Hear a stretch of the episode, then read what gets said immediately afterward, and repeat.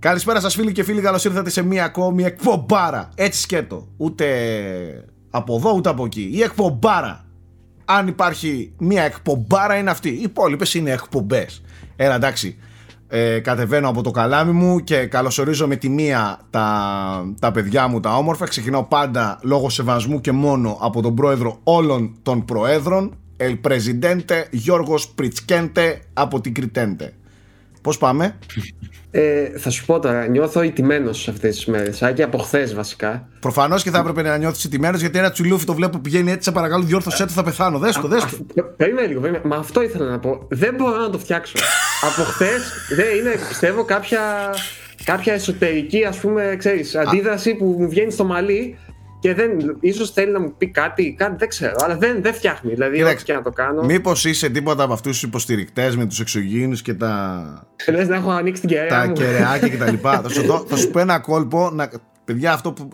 Ε, εκπομπή για, για την καθημερινότητα είναι αυτή. Δεν είναι μόνο. Ε, για... Life hack. Life hack. Life hack. Ε, το, το απόλυτο life hack, hack είναι αυτό που κάνει ο Nike. Αλλά άμα δεν θες να κάνεις αυτό το life hack, υπάρχει μια φανταστική μέθοδος η οποία λέει το εξής. Βρέχεις με λίγο νερό το χέρι και το μαλλί στο σημείο που πετάγει το, το, το, το τσουλουφάκι και κάνεις αυτό το πράγμα. Ναι. Το τρίβεις και θα φύγει.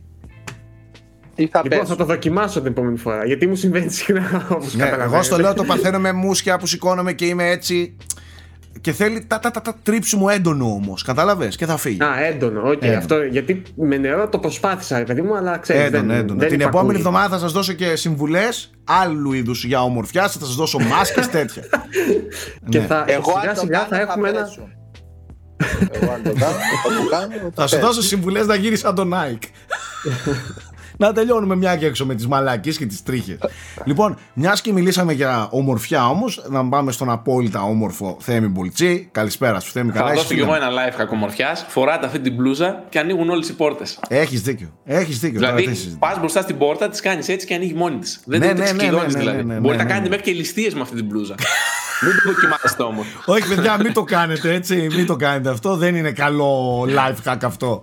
Ε, αυτό είναι jail hack και φυσικά έχουμε τον όμορφο τον ε, Nike Ferrari από την όμορφή μας και ζεστή υποθέτω Κύπρο. Τι λέει Nike? Ε, καλησπέρα. Ε, ζέστα, ναι, ζεστάθηκε πλέον. Ανέβηκε ο... Δηλαδή τι θερμοκρασίες βαράμε τώρα εκεί στην Κύπρο μας; Ε, 30. Τι 30 ρε μαλάκα. Τι 30. Κελ...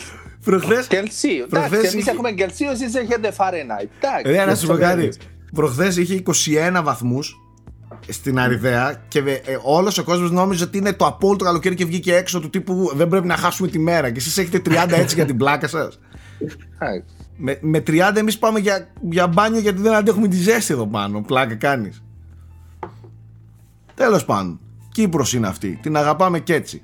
Λοιπόν, αγόρια μου, σήμερα πάμε λίγο δυνατά και θέλω να ξεκινήσουμε με, με την επικαιρότητα. Ο Θέμης έχει κάποια θεματάκια σημειωμένα. Σήμερα σε έχω μαζέψει κάποια ιδιαίτερα θέματα, φίλε. Δεν θέλω να σας κουράσω με φλιαρίες κτλ. Oh.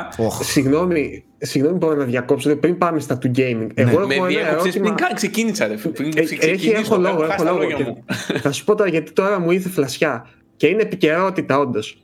Ε, Nike, είχα απορία πραγματικά αν έχεις κάνει κάποια χοντρή πρωταπηλιάτικη φάσα. Γιατί πρωταπηλιά σκεφτόμουν, ας πούμε, ποιος θα μπορούσε να έχει κάνει κάποια έτσι πολύ άσχημη φάσα. Και ο πρώτος που ήρθε είσαι εσύ, ας πούμε, για κάποιο λόγο. Δεν ξέρω γιατί. Ε, κοίτα, ε, ε, μία έκανα και την έκανα στο Twitter. Αυτή έπιασε. Αυτή, δηλαδή. Ναι. Είσαι και σε ένα ε, κάθαρμα. Πραγματικά. Δεν ξέρει ότι παίζει να σε μίσησαν γι' αυτό, έτσι. Έφαγες σαν follow, σίγουρα έφαγε σαν follow. Ξέρεις τι θα κάνω τώρα μόλις γυρίσουμε. Θα γράψω ε, εξαπριλιά. Μόνο αυτό. Και θα καταλάβω. θα το ναι. ε, εγώ πάντως... Ε, όχι, δεν έκανα. Δεν έκανα. Εγώ δέχτηκα αρκετές. Γιατί με το που ξύπνησα μου λένε έλα και ξέρω εγώ έπεσε το PS5 σου και τους λέω εντάξει πρωταπριλιά τους λέω και συνέχισα να κοιμάμαι. Είσαι, εντάξει, είσαι συνειδητοποιημένος εκείνη τη μέρα, ξέρεις. Τα, τα περιμένεις όλα. Εγώ ξέρεις, Έχω τα κλασικά των παιδιών μου, τα οποία είναι κάθε χρόνο Κύριε, κάτι έχεις ε, πίσω από τα αυτή σου. Τα, τα κορδόνια σου λύθηκαν. Φέτος δεν είχαμε κύριε τα κορδόνια σου, που είναι το κλασικό. μου το λένε 20 άτομα την ημέρα, ξέρω Κοίταξε, εγώ βασικά επειδή ε, λίγο μετά που γυρίσαμε μεσάνυχτα, εμάς στην Κύπρο, ε, είχα δει ένα tweet που τα είχαμε το Halo ότι αναβλήθηκε για 22, ναι, ναι, ξέρω εγώ.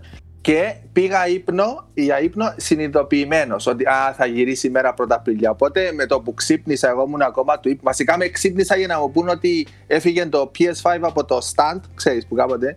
Και ναι, αλλά τους λέω εντάξει, πρώτα Απριλιά. Εμένα ξέρεις τι μου κάνει τρομερή εντύπωση. Σε μένα που έχω πάρα πολλά μηνύματα καθημερινά, δεν είδα ούτε μισό Πρωταπριλιά. Ούτε μισό. Δεν είχε ο κόσμος όρεξη να κάνει φάρσες. Θα δούμε και η Google το σταμάτησε. Ναι, αυτό, αυτό ισχύει. Γενικότερα όμως δεν είμαι πολύ της φάρσας. Δηλαδή. Σάκη, δεν λέω ότι... Σάκη, έχουμε κάτι ηχογραφημένες ε, τόσα horror nights.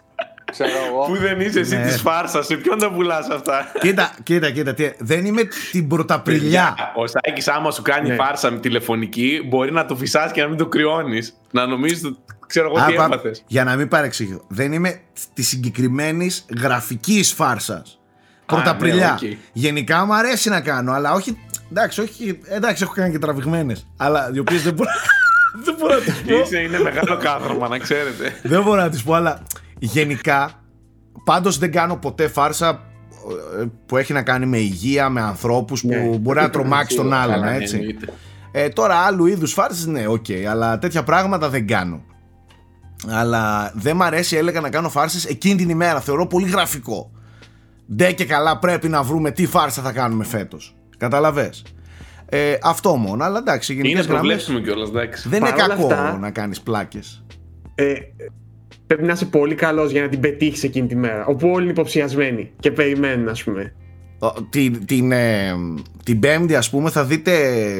Εσείς δεν ξέρω πότε το βλέπετε το frame rate. Θα δείτε ένα βίντεο που ξεκινάει με φάρσα στον Αλέκο. Α. Έτσι. Okay. Αλλά το κάνουμε δηλαδή, δεν λέω ότι δεν κάνουμε. Απλά όχι εκείνη την ημέρα. Είναι γραφικό θεωρώ. Τέλος πάντων, πάμε λίγο στην επικαιρότητα ναι, που ο, ο άλλος δεν μπορούσε να κοιμηθεί για το αν ο Νάικ κάνει φάρσες ή όχι. και μετά να ρωτιόμαστε γιατί πετάει στο τσουλούφι του. πάμε λίγο, ρε Θέμη. Λοιπόν, η πρώτη είδηση θα την απευθύνω στον Γιώργο Πρίτσκα. Θα του πω ότι επιστρέφει η 3 φέτος σε πλήρως ψηφιακή μορφή και θα, θα καταλάβετε γιατί απευθύνομαι στον Γιώργο Πρίτσκα. Ε, και θα έχει μάλιστα τη στήριξη πάρα πολλών εταιριών όπως είναι μεταξύ άλλων η Nintendo, ε, το Xbox, η Ubisoft, η Capcom, η Konami για κάποιο λόγο, μάλλον για να δείξει το νέο Pro Evolution ή κάποιος Silent Hill. Ε, θα έχει γενικά τη στήριξη πολλών εταιριών, θα είναι πλήρως ψηφιακή μορφή και υποσχέθηκαν ότι του χρόνου, κύριε Γιώργο Πρίτσκα, θα επιστρέψει το 2022 με φυσική παρουσία. Δηλαδή ο, κανο, ο καναπές μας κοντοζυγώνει, ε. Ε, η ζωή μου απέκτησε άλλο νόημα, να ξέρεις. Πλέον έχω ένα στόχο Ιούνιος 2022 ναι. να, να είμαι απλά ένας ζωντανό, αρχικά τίποτα άλλο, και να ευχαριστηθώ την Ιθρή αν όντως επιστρέψει. Πάντως πέρα από την πλάκα, παιδιά, ό,τι και να λέμε για τα digital events και όσο και αν όντως παίρνουμε την ίδια πληροφορία ουσιαστικά, έχει άλλη χάρη αυτό το. Δεν, έχει, ενέργεια. δεν έχει ούτε, ούτε στο, στο ελάχιστο την ίδια ναι. σημασία. Δηλαδή μιλάμε για άλλο, άλλο πράγμα. Βέβαια δεν θα είναι σαν τις E3 των παλιών καλών χρόνων γιατί πάλι θα απουσιάζει το PlayStation και η EA οι οποίες μάλλον θα κάνουν κάτι δικό τους. Ναι, φέτος είναι. Δεν είναι και η Sega νομίζω απουσιάζει φέτος. Ε, και άλλοι, αλλά δεν θυμάμαι τώρα. Τέλος πάντων, ναι, είναι ε, σαν να έχει μοιραστεί λίγο στη μέση. Όπως και να έχει ε, οι δύο από τους τρεις μεγάλους παίχτες ας πούμε, συν τη Ubisoft και συν την EA που συνήθως κάνει εκείνες τις μέρες, όπως δεις και εσύ θέμη κάτι παρόμοιο, τουλάχιστον θα έχουμε έτσι πάλι μαζεμένα τα νέα μας, τουλάχιστον με αυτές τι εταιρείες. Ε, ναι, πέρυσι το... ήταν τέρμα σκορποχώρη. Ναι. Δηλαδή ξεκίνησε από τον Ιούνιο και μέχρι το Σεπτέμβριο είχαμε δει, ας πούμε. Ναι, Εγώ εύχομαι πάντως να. Δεν ήξερες τι του ξημερώνει, ας πούμε. Εύχομαι να αποτύχουν οι ψηφιακές. Όλες. Για να μην πάρουν αέρα οι εταιρείες και αρεστούν στο μόνο ψηφιακό, ώστε το 22 να θέλουν να επιστρέψουν στο. Πολύ το φοβόμουν και εγώ αυτό, Σάκη. Ότι μήπως γλυκάθηκαν με τα ε, Ναι, ρε φίλε, δεν θέλω. Θέλω να αποτύχουν πανταγωδό και να, να, από το 22 να πούνε άντε, παιδιά, πάμε ξανά όπως ήταν φυσική και τα λοιπά. Με φυσική παρουσία στους χώρους και, και, και. Εγώ πιστεύω πάντα θα υπάρχουν οι φυσικές. Γιατί πέρα από αυτό που βλέπουμε εμείς εκείνον το δύο ώρων το show, είναι σαν φεστιβάλ. Γιατί εκεί είναι ναι. Τόσες άλλες ναι, εταιρείες, υπάρχει merchandise, ε, παν είναι ανοιχτή για το κοινό τις μέρες που είναι ανοιχτή και δοκιμάζουν demos. Οπότε αυτό το φεστιβάλ δεν νομίζω να μπορέσει ποτέ να αντικατασταθεί από το άψυχο. Και είναι πιο ελεγχόμενα τα περιβάλλοντα. Δηλαδή ψηφιακά ναι, θέλει ο άλλος ναι. να δείξει ένα preview, βλέπετε τι γίνεται με τα leaks και και και. Εκεί είναι πιο ελεγχόμενο. Έλα εδώ συντάκτη, κάτσε εδώ, πάρ το χειριστήριο, παίξε, φύγε. Κατάλαβες. Δεν ναι. είναι. Τώρα εδώ, ας πούμε. Ενώ όταν σου κάνει παρουσίαση μέσα στο Skype, στο ξέρω εγώ τι, τραβάς μια φωτογραφία. Ε, όχι μόνο αυτό, δεν και γενικά. Ε, ε, δεν είναι καθόλου το ίδιο. Ούτε να είναι κοντά σου, να σου μιλήσει, να σου δείξει, να ρωτήσεις. Δεν. Εντάξει, όπως και να το Όχι, να σου πω γιατί είχαμε πολλά leaks. Ναι, είναι ναι, και ναι. τα cosplays, ας πούμε. Δηλαδή έχει ολόκληρο. Είναι, εντάξει, είναι ένα κοινωνικό event για τη βιομηχανία. Έτσι. Και πόσο και μάλλον οι games Και για τη βιομηχανία, τους επαγγελματίες δηλαδή. Συναντιούνται μεταξύ τους, μιλάνε. Δηλαδή, ξέρεις, έχει μια διάσταση ε, πολύ διαφορετική από απλά δίνω την πληροφορία που θέλω. Έχει και yeah. Ναι. μια κοινωνική διάσταση από πίσω. 100%. Εδώ... 100% και στο λέω, εμείς πόσους φίλους έχουμε κάνει από ξένες εταιρείες, ξένους ε, ξένα ναι, στελέχη. Πήγαμε δύο χρόνια, ξέρω εγώ. Ναι, που πήγαμε γενικά. δύο δηλαδή, φορές. Φαντάσου... Και, και μάλιστα δεν βρεθήκαμε πέρσι, ας πούμε, και ακόμα το λέμε σε μηνύματά μας σε Instagram και τέτοια του τύπου see you του, του χρόνου φιλαράκι ναι. κτλ. Δεν είναι το ίδιο. Ε, εδώ στην Κύπρο κάποτε κάνουμε έτσι μίνι παζαράκια, gaming παζαράκια, ξέρεις, ε, μεταχειρισμένων παιχνιδιών και είναι σαν happening, σαν μικρό gathering. Ε, σκέψου εκεί χιλιάδες πόσοι μαζεύονται και... Τίποτα σε κανένα επίπεδο της ζωής, είτε είναι έκθεση, είτε είναι φεστιβάλ, είτε είναι οτιδήποτε, συναυλία και ό,τι άλλο θέλετε, δεν μπορεί να αντικαταστήσει την φυσική παρουσία και την προσωπική επαφή και επικοινωνία των ανθρώπων. Αυτό πρέπει να το καταλάβουμε όσο καλές να γίνουν και οι συνδέσεις μας, όσο καλή και άμεση αν γίνεται η επικοινωνία διαδικτυακά, η φυσική επικοινωνία, η, η επαφή των ανθρώπων δεν πρόκειται και δεν πρέπει ποτέ να αντικατασταθεί. Πρέπει να κυνηγάμε πάντα σε όλες τις μορφές το να βγαίνουμε να συναντάμε τους ανθρώπους. Μπορεί όλο αυτό το πανηγύρι με, τον, με την πανδημία να μας έχει κάνει ε, αποστασιοποιημένους και να φοβόμαστε αλλά πρέπει αυτό να το πολεμήσουμε από εδώ και στο εξής. όταν θα αρχίσει ο κόσμος να μπορεί με ασφάλεια να βγαίνει έτσι. Αλλά δεν πρέπει να μας μείνει η φοβία του μένουμε ε, από το ίντερνετ μένουμε από αποστάσεις. Ο Γιώργος το ξέρει καλύτερα. Δείτε πως κάνουν μαθήματα. Τι σχέση έχει το μάθημα που κάνεις εσύ τώρα με τα παιδάκια μπροστά σου σε μια κάμερα, όσο καλή κάμερα και καλή σύνδεση και αν έχεις, με τι δουλειά μπορείς να κάνεις όταν το έχεις το παιδί μπροστά σου, από πάνω σου. Κατάλαβε. Να σε έχει από πάνω του. Δηλαδή δεν είναι. Δεν είναι. Δεν, είναι. δεν μπαίνει καν στην ίδια συζήτηση. Είναι δύο διαφορετικά πράγματα. Παιδιά και στο θέμα των εκθέσεων, δηλαδή πέρυσι που παρακολουθήσαμε εντελώς ψηφιακά, το συγκρίνεται με αυτό που είχαμε περάσει εμείς τώρα, σας λέω. Πηγαίνοντας στην ε, Gamescom, ας πούμε, και στην E3. Όχι μόνο εμείς. Και ο κόσμος ναι, που παρακολουθεί το υλικό που του δίνουμε. Ε, ναι. Κατάλαβε. Ναι. Ε, Δες πώς καλύψαμε την Gamescom με τι όρεξη, με τι κέφι, με, με τι υλικό, με τι αποκλειστικότητες, με, με, με. Ξεχνιέται εκείνο το βανάκι, σάκι και, και, διαδρομή. Όχι, άλλο. άλλο αυτό. Εγώ σου λέω ακόμα και για τον κόσμο που το παρακολουθεί αυτό. Δεν έχει καμία απολύτως επαφή από το απλά να δει μια, μια κάλυψη των Unboxholics από την E3 ε, επειδή είδε ψηφιακά το event, από ότι να είμαστε εκεί. Να βγαίνει ε, ναι. από εκεί το υλικό. Δεν έχει καμία απολύτως σχέση. Τέλος πάντων, το καλό είναι πως και η Gamescom που θα επιστρέψει τον Αύγουστο, γενικά και οι δύο εκθέσεις φαίνεται ότι δεν το εγκαταλείπουν και ότι δεν έφαγαν ας πούμε, το, το τελειωτικό τους χαστούκι με την πανδημία. Οπότε α ελπίσουμε ότι το 22 ρε παιδί μου θα πάμε κι εμείς. Μακάρι. Μακάρι το 22 να είναι η χρονιά που θα επιστρέψουν όλα κανονικότατα. Κάτι που θα επιστρέψει πάντως σίγουρα ε, σε κάτι σε, καθιερωμένο, σε, καθιερωμένα, σε καθιερωμένες καταστάσεις είναι το Call of Duty το οποίο επιστρέφει στο Β' Παγκόσμιο Πόλεμο σύμφωνα με τις τελευταίες φήμες.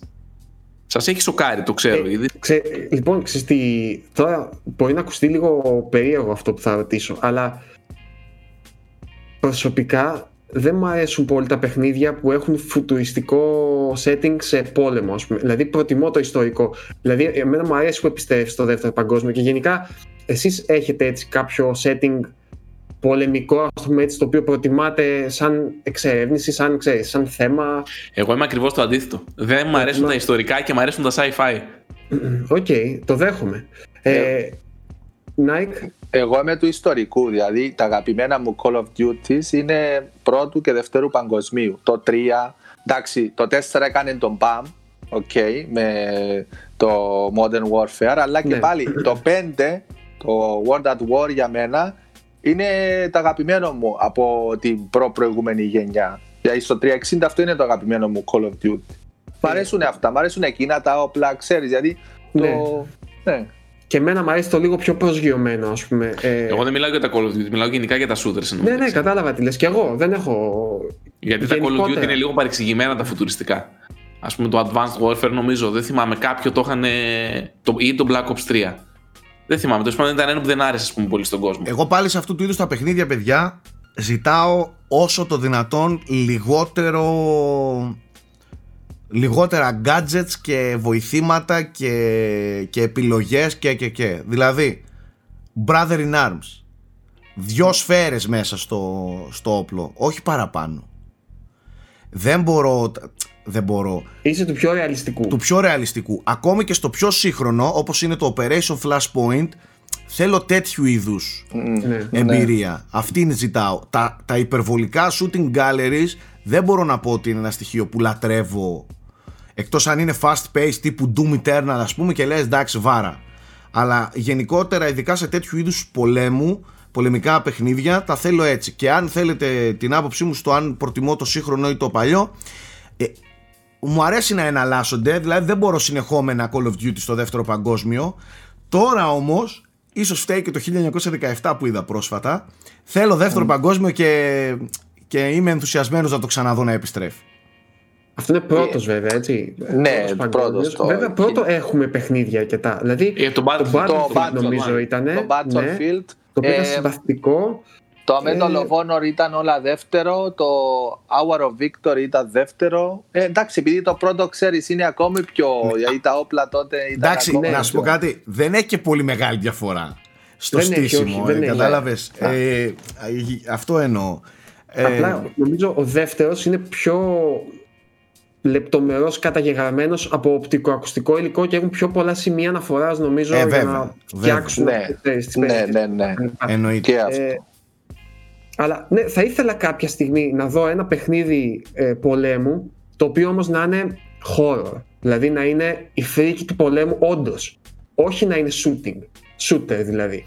Μμμ. Ε, νομίζω το έχω ξαναπεί και παλιότερα. Από το Battlefield το αγαπημένο μου σκηνικό είναι απ- μία από τις πρώτες αποστολές που πας σε ένα πεδίο μάχης και είναι τόσο χαοτικό που δεν μπορείς να προσανατολιστείς καν, οι σφαίρες έρχονται από παντού, πρέπει να πέφτεις στα χαρακόμματα. Δηλαδή μετά γίνεται κλασικό Battlefield, αλλά εκείνα τα 5-10 λεπτά ας πούμε, αυτό το concept μου άρεσε πάρα πολύ. Ναι, Θα ήθελα κατάλαβα. δηλαδή κάποιο παιχνίδι να εξερευνήσει λίγο αυτό το άγχος του μπορεί να πεθάνω στο επόμενο δευτερόλεπτο ας πούμε. Ναι, ναι, κατάλαβες, ναι, ναι, να- ναι. του βγαίνω Τέλος πάντων, νομίζω ότι είναι ένα σημείο που έχει μείνει λίγο αν, ανεξερεύνητο. Παρότι έχουμε πολλά πολεμικά παιχνίδια.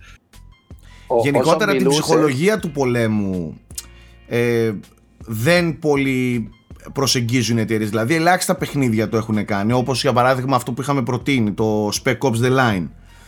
Ελάχιστα Ναι. παιχνίδια θα εστιάσουν σε αυτό. Περισσότερο θα εστιάσουν στο σκοτώνω, σκοτώνομαι παρά σε όλο το, το υπόλοιπο. Και αν το έχουν κάνει κάποια παιχνίδια, το έχουν κάνει με εντελώς διαφορετικό τρόπο και πολύ μακριά από το shooting. Όπως είναι το, πες τώρα εκείνο το indie που σου άρεσε Το- και σένα. Valiant Το Heart Valiant Hearts. Το Valiant Μπράβο. Hearts. Τέτοια. Ναι. Ναι, και το ναι. 11-11, το Memories Return Ναι, Memories από τους Return. ίδιους, αλλά εντάξει είναι, είναι adventure, είναι, δεν είναι... Ναι. Ξέρεις, Ναι. ε, αν στο σινεμά ας πούμε, υπάρχει το ερώτημα του αν μπορείς όντως να κάνεις μια αντιπολεμική ταινία, η οποία να είναι και αισθητικά, ας πούμε, δηλαδή και να προσπαθείς να το κάνεις αντιαισθητικό, δηλαδή να είναι αποκουστικό ας πούμε, για το θεατή, ε, πάλι υπάρχει ένα σημείο μέσα σου που ευχαριστιέται από αυτό. Καταλαβαίνετε τι εννοώ. Δηλαδή είναι αυτή η αντίφαση του ευχαριστιέμαι και από την όμορφη ασχήμια, ας πούμε, γιατί είναι στυλιζαρισμένο πάλι. Κατάλαβες; Ναι, ναι, ναι. Οπότε είναι, είναι πάντα το ερώτημα αν μπορείς όντως πραγματικά να κάνεις μια αληθινά αντιπολεμική ταινία. Γιατί, ας πούμε, για το Band of Brothers που πρότεινα τις προάλλες, τη σειρά, έπιανα τον εαυτό μου να, να ευχαριστιέμαι που το βλέπω και να αναρωτιέμαι μετά. Είναι καλό αυτό, ας πούμε. Δηλαδή, δεν είναι λίγο αντιφατικό σχέση με αυτό που θέλει να, Να περάσει. όντως. Ναι. Ναι. Ακόμα και ταινίες που είναι φιλοσοφικά ας πούμε, εξαιρετικές, όπως είναι το, το Apocalypse τώρα, ξέρω εγώ. Πάλι είναι τόσο ωραία φτιαγμένο που ξέρεις, το, η ευχαρίστηση που παίρνεις από το τεχνικό κομμάτι, ας πούμε, είναι λίγο σε αντίθεση με αυτό που θα έπρεπε να παίρνεις από το θεματικό κομμάτι. Εδώ ίσως, ίσως ένας ψυχολόγος να μπορούσε να μας ε, μιλήσει και αυτή είναι μια πολύ ωραία ιδέα. Ε, για ποιο λόγο ας πούμε ο άνθρωπος αρέσκεται στο να, στο να βλέπει αυτού του είδους τις εικόνες και να μην αρέσκεται όταν περνάει το, το αντίθετο μήνυμα, το αντιπολεμικό για παράδειγμα. Γιατί έχουμε πόρωση να βλέπουμε ταινίες που σκοτώνονται και είτε ή παιχνίδια που σκοτώνονται και όχι να βλέπουμε τον πόνο αυτού που βιώνουν οι, οι χαρακτήρες και οι κόσμοι. Αυτό, εντάξει, εγώ θα μπορούσα να το συζητήσω, αλλά ίσως ένας ψυχολόγος να μας το πει που έχει μελετήσει και την ανθρώπινη ψυχολογία για ποιο λόγο έχουμε αυτή την τάση ας πούμε. Νομίζω ότι είναι σε αυτό που λέμε για την τέχνη ότι προσφέρει λίπτωση εν τέλει. Αλλά πάλι είναι πολύ λεπτά τα συναισθήματα μέσα, δηλαδή δεν είναι εύκολο να το εξακριβώ. Σω γι' αυτό ε, θεωρώ την καλύτερη αντιπολεμική ταινία που έχω δει το Come and See.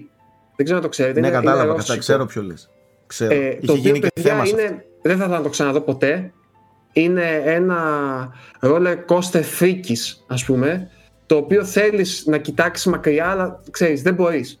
Και νομίζω ότι ακόμα και ο τίτλος αυτός πάρε, δηλαδή έλα να δεις πέρα από αυτό το, ξέρεις, πολλές φορές... με αποκρουστικές εικόνες. Ξέρεις τι, δεν είναι τόσο την αποκρουστική η βία. Είναι ότι σου βάζει τέτοιο ψυχολογικό, ας πούμε, βάρος και τόση ένταση που, ναι, νιώθεις ότι τώρα, ας πούμε, κατάλαβα τι θα πει πόλεμος. Κατάλαβες τι εννοώ; Έστω και ναι. έτσι. Και ναι, ναι, και γι' αυτό και πάντα έχω ε, μία συστολή απέναντι σε ιστορίες που ιεροποιούν ας πούμε αυτά τα αφηγήματα.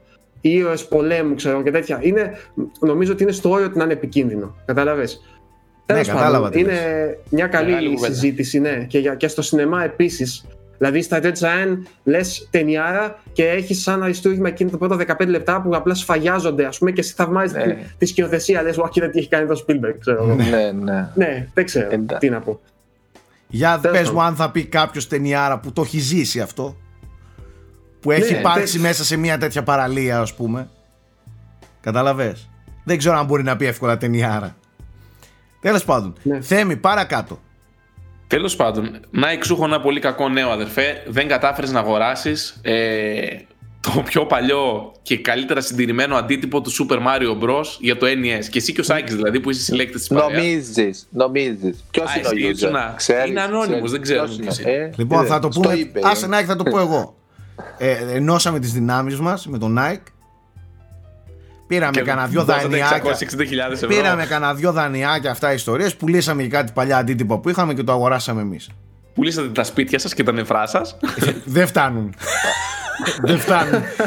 δηλαδή θέλει πολλά σπίτια για να φτάσουμε στα 660.000. Πολλά νεφρά. Δεν φτάνουν. Δεν φτάνουν. Τέλος πάντων. Να σου πω όμως εγώ άλλη απάντηση. Και όντως σε δημοπρασία για 660.000 το σπανιότερο αντίτυπο του Super Mario Bros. ή τουλάχιστον το σπανιότερο που έχει ανακαλυφθεί μέχρι τώρα. Άκου, άκου, άκου, άκου, άκου. Ξέρεις γιατί δεν το αγοράσαμε; Άσε να να απαντήσω εγώ. Γιατί το έχουμε. το έχεις όντως αυτό. Φυσικά το ε, έχω. Ξέρεις γιατί το αγόρασε; Δεν το αγόρασε. Γιατί αυτό, ο λόγος που είχε και αυτή την αξία είναι η εκτίμηση ξέρεις, αυτά τα στέλνουν και τα, τα εκτιμάνε και τα βάζουν σε αυτό το πλαστικό το κουτάκι και τους βάζουν και τον crate. Αυτό ήταν A+, 95+, δηλαδή αυτό ούτε έχει γράψιμο, ούτε η ζελατίνα κόψιμο, ούτε το έχει δει λίγο ο ήλιος, ούτε οτιδήποτε. Mm. Ε, ο Σάκης τι να το κάνει, αφού θα το ανοίξει. Αφέ, αμέσως θα χάσει την αξία. είναι τόσο ιερόσιλος που όντως θα το άνοιγε. Να Εγώ θα το είχα σαν αυτό. Ε. Εδώ, πες το κουτί. Τι ιερόσιλος, ρε μαλάκα. Είμαι ιερόσιλος που αγοράζω τα παιχνίδια για να παίξω. Όχι σαν και φίλε. Όχι σαν και εσάς ρε, ρε, παλαβή που παίρνετε τα, τα, τα μήμπο και τα κρατάτε μέσα στη συσκευασία σας φραγισμένα. Είστε παλαβή ρε μαλάκα. Παιδιά, ακούστε να δείτε και το καλύτερο. Τι, έχουν χρήσει τα μήπο. Δεν είναι διακοσμητικά. Είναι διακοσμητικά. αλλά, όχι μέσα στο κουτί. Παιδιά, το καλύτερο είναι ότι αυτός ο τύπος που το πούλησε το είχε ξεχάσει το ντουλάπι του για 35 χρόνια. Και αναρωτιέμαι ε, ναι. εγώ τώρα, πώς γίνεται να μην έχεις καθαρίσει το κολοντούλαπο από το γραφείο σου 35 χρόνια; Δηλαδή, τι κάνεις, ρε αδερφέ; Αν, τι, πώς, πώς δεν γίνεται; δεν ξέρεις συγκυρίες. Άμα δεν ακούσεις συγκυρίες, δεν ξέρεις. στο γραφείο του. Δεν ξέρεις για ποιο λόγο σε ένα, ένα γραφείο μπορεί να μείνει ανέγκυχτο. Και όχι μόνο αυτό, μπορεί να το έχεις σε μια σακούλα προστατευμένο στον πάτο ενός μπαούλου, ξέρω εγώ, με τα παιδικά του πράγματα. Αυτός είπε το είχε στη σιρταριέρα από το γραφείο του 35 χρόνια. Το πήρε για χριστουγεννιάτικο δώρο, δεν το έδωσε ποτέ και το άφησε μέσα στο ντουλάπι. Ε, αυτός δεν θεός τώρα. Που εμένα με πιάνουν φρίκες τώρα με την καραντίνα και κάθε εβδομάδα ξανακάνουν τα ντουλάπια για να είναι πιο εφήσια τα πράγματα. Ωραία, να ωραία. δες πώς είσαι. Δε. Όχι, δεν μιλάω εμφανισιακά. Εσύ, αγόρι μου, δεν είσαι ο κανόνας, εσύ είσαι η εξαίρεση που, θε, που είσαι τέτοιος έτσι ψήρας με τα πράγματά σου κτλ. Κάποιοι δεν είναι έτσι. Οι περισσότεροι δεν είναι έτσι. Καλά, ισχύει, ναι. Απλά εμένα μου φάνηκε ανήκουστο πώς μπορεί να έχεις ξεχάσει κάτι στο ντουλάπι 35 χρόνια. Είναι, αλλά ο τύπος έγινε ζάμπλουτο από αυτή την. από αυτό το. Αυτός ο σταρχιδισμός του ε, δεν τον... ξανακαθαρίζουμε, του έδωσε, τίποτα. Του έδωσε πολλά λεφτά. θα σου πω όμως και κάτι άλλο. Δεν πήρε αυτός 660.000, να είσαι σίγουρος. Ναι, δηλαδή από εκεί πέρα πίσω οι εταιρείες, οι. οι... Ε, στην που έγινε ναι, ναι, ναι, εντάξει, ήταν εκεί συγκυρίες. Κοίταξε, ως κομμάτι, εγώ δεν θεωρώ να είναι τόσο σπάνιο. Δηλαδή το Super Mario Bros. ένα Shield σε αυτή την κατάσταση. Ε, έχω, δει, έχω δει πολλά δηλαδή, τέτοια και τέτοιο grade. Υπάρχουν πολύ πιο σπάνια κομμάτια. Απλά πρέπει, δηλαδή π.χ. ας πούμε η χρυσή κασέτα του World Championships του Nintendo mm-hmm. του 80 κάτι που ήταν σαν ε, βραβείο που δόθηκε. Δηλαδή πόσες έχει, 10, 10 σε όλον τον κόσμο ξέρω εγώ. Ή το Tetris, επίσημο release Tetris για το Mega Drive. Αν έχει 6 αντίτυπα σε όλον τον κόσμο. 6? Δηλαδή, ε, κάτι τέτοια ξέρω Δηλαδή ναι. Δηλαδή, αν, αν, αν το δείξεις, αν πρώτα το προωθήσεις, αν πεις τι είναι, ξέρω, και μαζέψεις το ενδιαφέρον από όλους τους συλλέκτες, ξέρω, και πεις, Ε, θες να έχεις ένα από τα τέσσερα, ξέρω, ένα από τα έξι ε, τέτρι του Mega Drive. Ε, εντάξει, εκείνο θα απολυθεί πολύ περισσότερο. Γιατί είναι καθαρά προσφορά ζήτηση. Ναι, είναι Εγώ λίγο θεωρώ... τα έργα μου το ναι, δηλαδή, Υπάρχει όμως. Είναι, είναι και το marketing που θα Αυτό περάσει. Να, να παίζονται τρελά παιχνίδια εκεί από τις εταιρείες για το πώς να μεγιστοποιούν ξέρω εγώ, την αξία του κτλ. Και, και όχι μόνο στα παιχνίδια, σε όλα τα συλλεκτικά αντικείμενα. Πρέπει να παίζονται πολύ. Ε, πολλά παιχνίδια κάτω από το τραπέζι τέλος πάντων. Με εκτιμητές τέχνης, με εκτιμητές. Δεν ξέρω κι εγώ τι έχουν ας πούμε, αυτές οι εταιρείες εκεί πέρα. Τελευταία, λεφτά, ρε, παιδιά. τελευταία παρακολουθώ, δηλαδή, παρακολουθώ, το έχω πει κιόλας. Παρακολουθώ πολύ έντονα το Pawn Stars μια εκπομπή, δεν ξέρω αν τη γνωρίζεις ε, Γιώργο, υπάρχει πολλά χρόνια στην Αμερική που είναι ε, που πηγαίνουν σε αυτό το γραφείο, σε αυτό το μαγαζί ο κόσμος συλλεκτικά αντικείμενα. Τα αγοράζει και αυτοί μετά τα μεταπολούν σε μεγαλύτερη ναι. αξία ρε παιδί μου. Και κάθε φορά που πηγαίνει κάποιος ένα αντικείμενο συνήθως οι ιδιοκτήτες δεν γνωρίζουν καλά για το αντικείμενο κτλ. Και, και φέρνουν εκτιμητές. Ειδικούς έτσι, ειδικός π.χ. για gaming, ειδικός για ναι. σπαθιά, ειδικός για όπλα, για περίστροφα. Για πίνακες, Για πίνακες, για, για, για βιβλία, ναι. για τέτοια πράγματα. Η εκπομπή παίζει στο, στο History Channel και έχει και ιστορικό ενδιαφέρον γιατί συνήθως ανακαλύπτουν και την ιστορία πίσω από κάθε αντικείμενο. Οπότε είναι σαν ένα mini ντοκιμαντέρ. Γι' αυτό μου αρέσει και το βλέπω. Ε, Εντάξει, δεν μιλάω για τα extreme ποσά που παίζουν. Δηλαδή, ένας τύπος ζητούσε ένα εκατομμύριο για κάτι κάρτες Pokémon, ας πούμε. Και πήγε στον ιδιοκτήτη, ο οποίος δεν ήξερε καν να τα πει τι είναι το Pokémon, και του ζητούσε ένα εκατομμύριο και τον έβγε σπαστικό γέλιο. Και έρχεται ο τύπος ο εκτιμητής και μου τις βλέπει τις τις κάρτες Pokémon, κάνει σαν παλαβός. Oh my god! δεν έχω ξαναδεί ποτέ μου τρεις τέτοιες μαζεμένες και έχεις τρεις, λέει. Έπαθε σοκ. Αλλά και πάλι ο άλλος δεν τα αγοράζει γιατί τους λέει αδερφέ, δεν μπορώ να πάρω ένα εκατομμύριο ευρώ. Κάτι το οποίο δεν γνωρίζω καν τι είναι, ας πούμε. Αλλά ότι παίζουν, παίζουν. Και αντίτυπο Super Mario σε mint ε, condition. condition σε άριστη κατάσταση πάλι με τρελό, τρελό ποσό προσπάθησε να πουληθεί. Κάτι ασύλληπτα ασύλληπτα πακέτα ε, είχε μια έχει μια κονσόλα στην Αμερική που έπαιξε σε ελάχιστα καταστήματα της Αμερικής τότε που η Nintendo έκανε την επίθεση ε, στην Αμερική. Και έχει κάτι κονσόλες Super NES μεγάλες με διακόπτες και ιστορίες που έχουν όλα τα παιχνίδια προεγκατεστημένα για να είναι demos σε, ε, σε, σε καταστήματα. Και υπάρχουν ξέρω εγώ 10, 12 σε όλη την Αμερική. Ε φαντάσου τώρα εκείνο τι σπάνιο αντικείμενο είναι. Που έχει μέσα όλα τα NES games σε μία κονσόλα χωρίς κασέτα, κασέτα, κασέτα, κασέτα. Μόνο και μόνο για μαγαζιά. Απίθανο. Και υπα...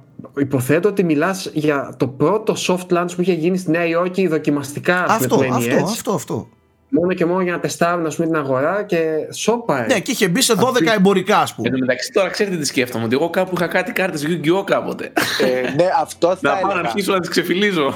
Αυτό θα έλεγα. Εγώ συχνά, εμένα μου αρέσουν τις ιστορίες και εγώ συχνά διαβάζω τέτοιες ιστορίες. Δηλαδή, π.χ. μια μάνα είπε να καθαρίσει το πατάρι, ανέβηκε πάνω και βρήκε μια, έναν κυβότιο με παλιά παιχνίδια του NES. Ε, το έναν αυτό είναι υπερσπάνιο και εν τέλει το πούλησε όσο να είναι και ο άλλος το πήρε και ξέρω δηλαδή. Οπότε λέω, αν έχετε πατάρια ή οτιδήποτε, ξέρω εγώ, ή παλιά νομίζετε ότι τα πέταξε όλα η μητέρα σας όταν καθάριζε το σπίτι, ανεβείτε πάνω. Μπορεί να Τι νομίζεις έχετε. να κάνω μετά το frame rate. Και Τηλέφωνο τη μάνα. και- Μάνα, πού είναι η κάρτα του και Yu-Gi-Oh! παιδιά- ξέρεις τι, και παιδιά, ε, μην τα μπορεί πουλάτε να- σε μπορεί να ξεφτύλα είναι τιμή. Παιχνίδια, Μπορεί να είναι Lego, μπορεί να είναι G.I. Joe's, μπορεί να είναι μπορεί να, ό,τι, κάρτες Pokemon, τάπες, οτιδήποτε. Δηλαδή εκεί έξω υπάρχουν συλλέκτες που δίνουν ε, όσα όσα για... Μπορεί να είστε τέτοια. πλούσιοι, δηλαδή για να μην το ξέρετε. Και να μην το ξέρετε. Ναι, ναι. Θα σου πω κάτι. Θα το πω live. Ε, Επίσης, ένα πράγμα που με ενοχλεί είναι ότι κάποιοι τα βρίσκουν αυτά τα αντικείμενα και τα πουλάνε σε τιμή. Χάλια, ρε παιδί μου. Χάλια. Δεν θα ξεχάσω, ακόμα αισθάνομαι άσχημα που έχω αγοράσει από άνθρωπο Gamecube 15 ευρώ. Ναι. Λειτουργικό Gamecube. Ε, αυτό είναι αμαρτία από το Θεό, κατάλαβες; Δηλαδή του ανθρώπου μετά εγώ του είπα, αδερφέ, 15 ευρώ είναι πάρα πολύ λίγα. Πάρε 50 έστω. Ε, μην τα κάνετε αυτά. Ψαχτείτε λίγο πριν δώσετε. Ε, πάρτε με ένα 10 ευρώ. Πριν το σκοτώσετε, ας πούμε. Είναι κρίμα, ας πούμε, από το Θεό. Αυτό. Α, αυτά, τα, αυτά τα κυνήγι, βασικά είναι κυνήγι, πού το βρήκες, το πήγες κάπου ήρθε, και- δηλαδή πώς έτυχε; Σε, Γιατί- σε αγγελία στο, στη Θεσσαλονίκη. Α, οκ. Ε, εμένα μου αρέσουν κάτι κυνήγια, εγώ τα λέω κυνήγι θησαυρού, γιατί εδώ στη, στην Κύπρο κάθε, Κυριακές, ξέ- κάθε Κυριακή υπάρχουν σημεία που υπάρχουν οι κλασικές μαρκέτες, κυρίως τις επιμελούνται οι Άγγλοι, Ξέρεις, είναι σαν την Αγγλία, τα markets, μαρκέτες, ε, με ε, carboot sales. Και Ναι. πας εκεί ας πούμε, πας εκεί όλα μεταχειρισμένα αντίκες ό,τι να είναι και δεν ξέρεις τι μπορεί να βρεις. Δηλαδή μπορεί να βρεις... Και είναι ωραίο, Συγγνώμη, δηλαδή, πας και Αυτό όντως δεν, το, κυνήγι έχω- δεν έχω θησαυρού. πάρει ποτέ μέρος Ας σε πούμε. κάτι τέτοιο. Δεν έχω πάει, δεν έχω δει ποτέ τέτοιο πράγμα. Και έχω δει εσάς Ναι. που τα κάνετε και ζηλεύω. Δηλαδή, μπορεί κάποιος να πάει να βγάλει το δικό του πάγκο και να, και να υπάρχουν άλλοι 10 τέτοιοι και να πάω εγώ να αρχίσω να παίρνω μεταχειρισμένα. Έτσι δεν είναι; Ναι. Ε, γάμο το. Αυτό γιατί δεν γίνεται εδώ πέρα; Θέλω να το κάνουμε Ναι. στην Αριδέα αυτό εδώ πέρα το πράγμα. Το Nomadland μου θύμισε εντωμεταξύ. Την ταινία που έβγαζαν εκεί έξω τι είχε ο καθένας. Ναι, τέτοιο πράγμα είναι, ναι. Ένας Μπαζάρ. φίλος μας πριν π.χ. μου, μου δι- πήγε και βρήκε το, πώς το λέγανε, έναν πολύ σπάνιο του PS2, Rule of Roses. Ένα Rule of παιχνίδι. Βεβαίως, Ναι, ναι, ναι. Αυτό είναι 200-300 ευρώ, ξέρω εγώ. Και πήγε 2 ευρώ. 2 ευρώ και το πήρε, ξέρω. Αυτό Capcom νομίζω είναι έτσι. Capcom είναι, Capcom είναι. Ε, Capcom, Το ναι, έχω το Capcom, παιχνίδι. Ναι. Έτσι να κάνω λίγο flex. Πάμε λίγο παρακάτω. Λίγο αναστατώθηκα με τον μπράτσο. Να δείτε μπράτσο αυτό με τη μία έδωσε πόνο. Θέλει παρακάτω, πάμε. λοιπόν, έχω άλλη μια είδηση η οποία αφορά το Resident Evil Village. Είδαμε ε, 5 λεπτά gameplay την πρώτη φορά που βλέπουμε πώς είναι το παιχνίδι στο PS4 Pro. Ε, και παράλληλα μέσα από αυτό όμως αποκαλύφθηκε ότι ο τίτλος θα έχει photo mode. Οπότε όσοι τρελαίνεστε με Lady Dimitrescu μπορείτε να πάρετε την κάμερα στα χέρια σας και να την απαθανατήσετε από διάφορες οπτικές γωνίες. Εντάξει. Όπως θέλει ο καθένας. Ο καθένας όπως γουστάρει. Γενικά έχει γίνει η αγαπημένη του Ιντερνετ ε, η συγκεκριμένη ψηλή κυρία, η οποία έχει ύψος 2 μέτρα. Σε σημείο Δύο, όχι Μόνο δύο. δύο. 2 2,5 2,9 μέτρα. 2,9 μέτρα, με συγχωρείς. Μόνο. Ναι, ε. Ε, σε σημείο που βγήκε ο Art Director του παιχνιδιού πριν από λίγο καιρό και είπε: Παιδιά, μας ξάφνιασε γενικά το τι έχουμε δει και το πόσα έχουμε δει. Οπότε το Ιντερνετ γενικά το τερμάτισε. Και μέσα σε αυτά, παιδιά, γράψαμε τις προάλλες και για ένα cosplay από μια δίμετρη Ρωσίδα, η οποία είναι το ψηλότερο μοντέλο που είναι αυτή τη στιγμή επαγγελματίας στο χώρο. Ε, και έκανε τη Lady Dimitrescu, είναι ένα επικό cosplay και το βλέπετε και όλα αυτή τη στιγμή. Το Village, το οποίο θα βγει ε, στις 7 7 Μαΐου. 7 Μαΐου. 7 Μαΐου. Είναι από πλάκα το είναι 2010. μόλις ένα μήνα μακριά έτσι. Ναι. Ναι. Ισχύει. Και υπάρχει πολύ hype και επειδή είναι και από τα τελευταία μεγάλα παιχνίδια τα οποία δεν έχουν καθυστερήσει έτσι. Γιατί είδατε και πάλι τι έχει γίνει. Ε, να το τώρα μίλησε, μίλησε η, η Γκαντεμόσαυρα τώρα και θα ανακοινωθεί καμία. Ε, ακόμα δεν έχω δει κάτι για gold. Καθυστέρηση. Ούτε εγώ, ούτε εγώ. ούτε εγώ. Επειδή τα έκανα τις προάλλες λίστα, από την αρχή της χρονιάς έχει καθυστερήσει Hogwarts Legacy, Riders Republic, το Gollum, το Prince of Persia, το New World, το Vampire the Masquerade, Grand Turismo 7, Gotham Knights και Back for Blood. Και τώρα δεν μετράω μικρές καθυστερήσεις τύπου Returnal που πήγε δύο μήνες μετά ή το Outriders που ήταν να βγει αρχή της χρονιάς. Καθυστερήσεις που έφυγαν. Έφυγαν. Έφυγαν, ας πούμε, ναι. Κι άλλα. την επόμενη χρονιά. Τέλος πάντων. Δεν πειράζει. Εντάξει, η κατάσταση είναι ιδιαίτερη. Εγώ δεν μπορώ να. Βλέπετε ότι η βιομηχανία είναι λίγο μουδιασμένη λόγω της πανδημίας. Ίσως, ίσως να είναι και για καλό. Έτσι. Το Resident Evil πάντως έχει πολύ hype και αυτός ήταν ένας από τους λόγους πιστεύω. Εγώ πάντως το βίντεο το είδα. Μου το έδειξε ο Στρατούλης στο βίντεο. Το... Και η αλήθεια είναι δεν μου είχε πει ότι είναι PS4 gameplay. Και του λέω ότι γραφικάρες είναι αυτές. Που σημαίνει ότι ακόμα και αυτή η έκδοση είναι, είναι φανταστική δηλαδή.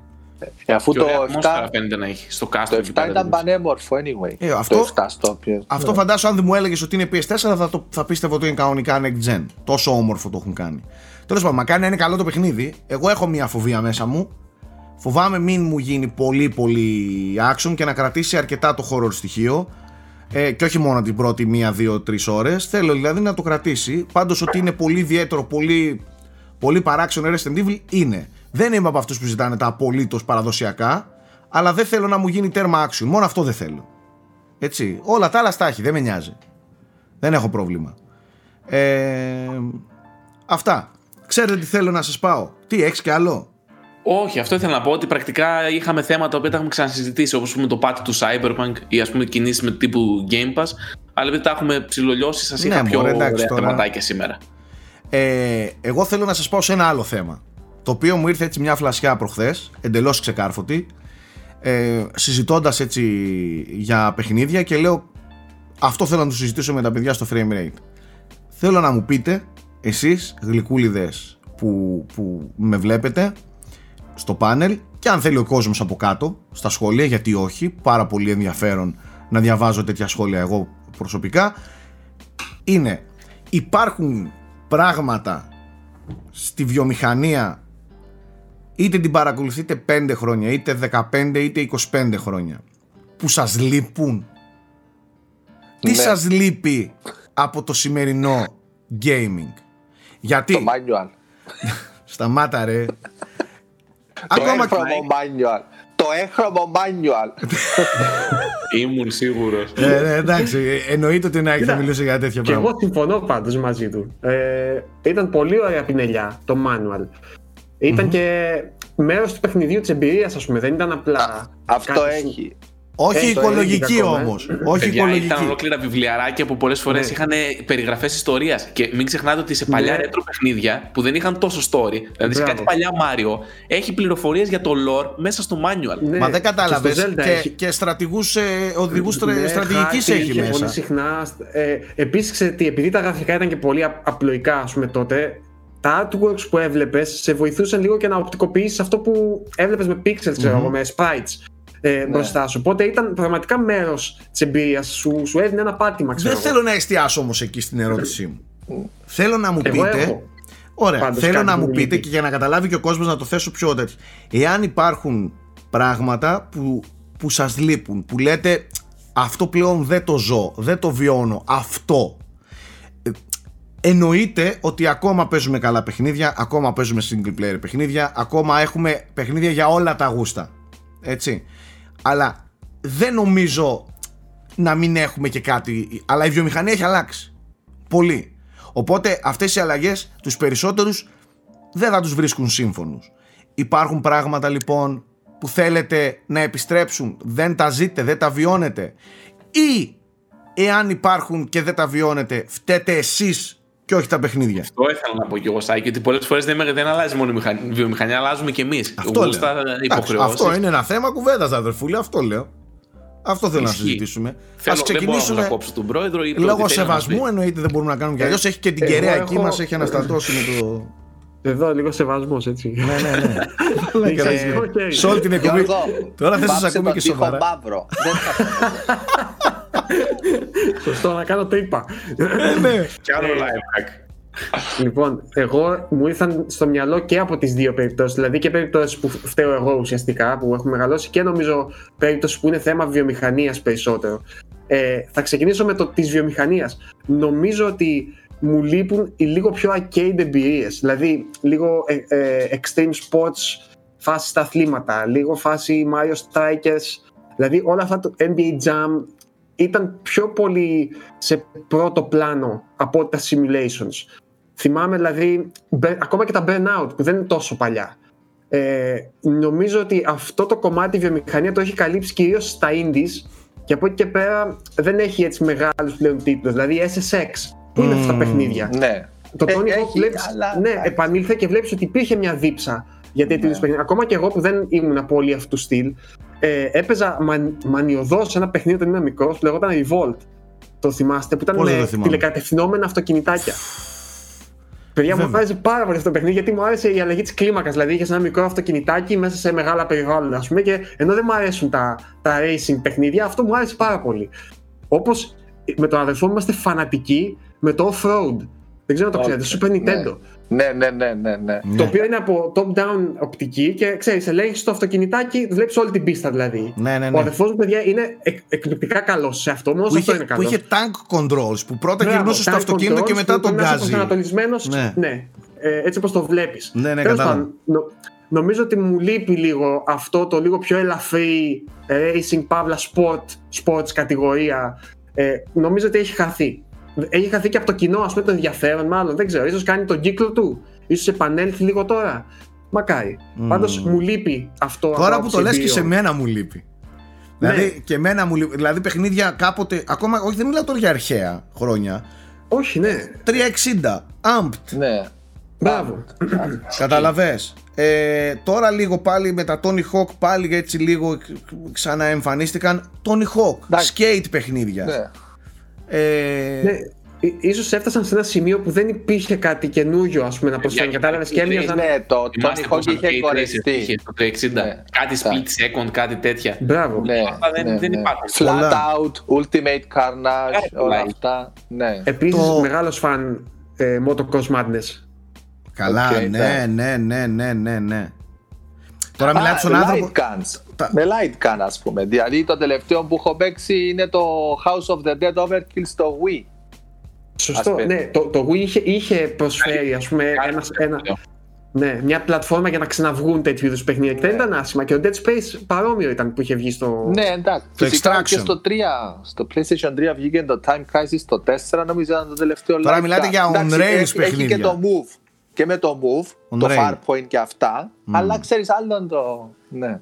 Κοίτα, on rail υπάρχουν ακόμα και τώρα στο VR. On ναι. Πολλά παιχνίδια. Α, VR. Α, εκεί έχουμε μεταφερθεί πλέον. Υπάρχουν, okay. υπάρχουν παιχνίδια. Η αλήθεια είναι ότι υπάρχουν και υπάρχουν και horror παιχνίδια. Πολλές φορές τα έχω, επειδή τα έχω ψάξει λόγω των Horror Night. Ε, αλλά ναι, εκείνη ήταν πιο εμπορική η φύση τους τότε. Νομίζω ότι ήταν και πιο κοντά στην εποχή των arcades. Δηλαδή ο ε, κόσμος ναι επειδή έπαιζε και στα arcades έτσι ναι, κι αλλιώς ναι, τέτοια ναι. παιχνίδια, μετά το να τα έχεις στην κονσόλα σου ήταν πολύ μεγάλο σύμβολο. Πάντως το, ναι. το Dead Space Extraction ήταν επικό παιχνίδι.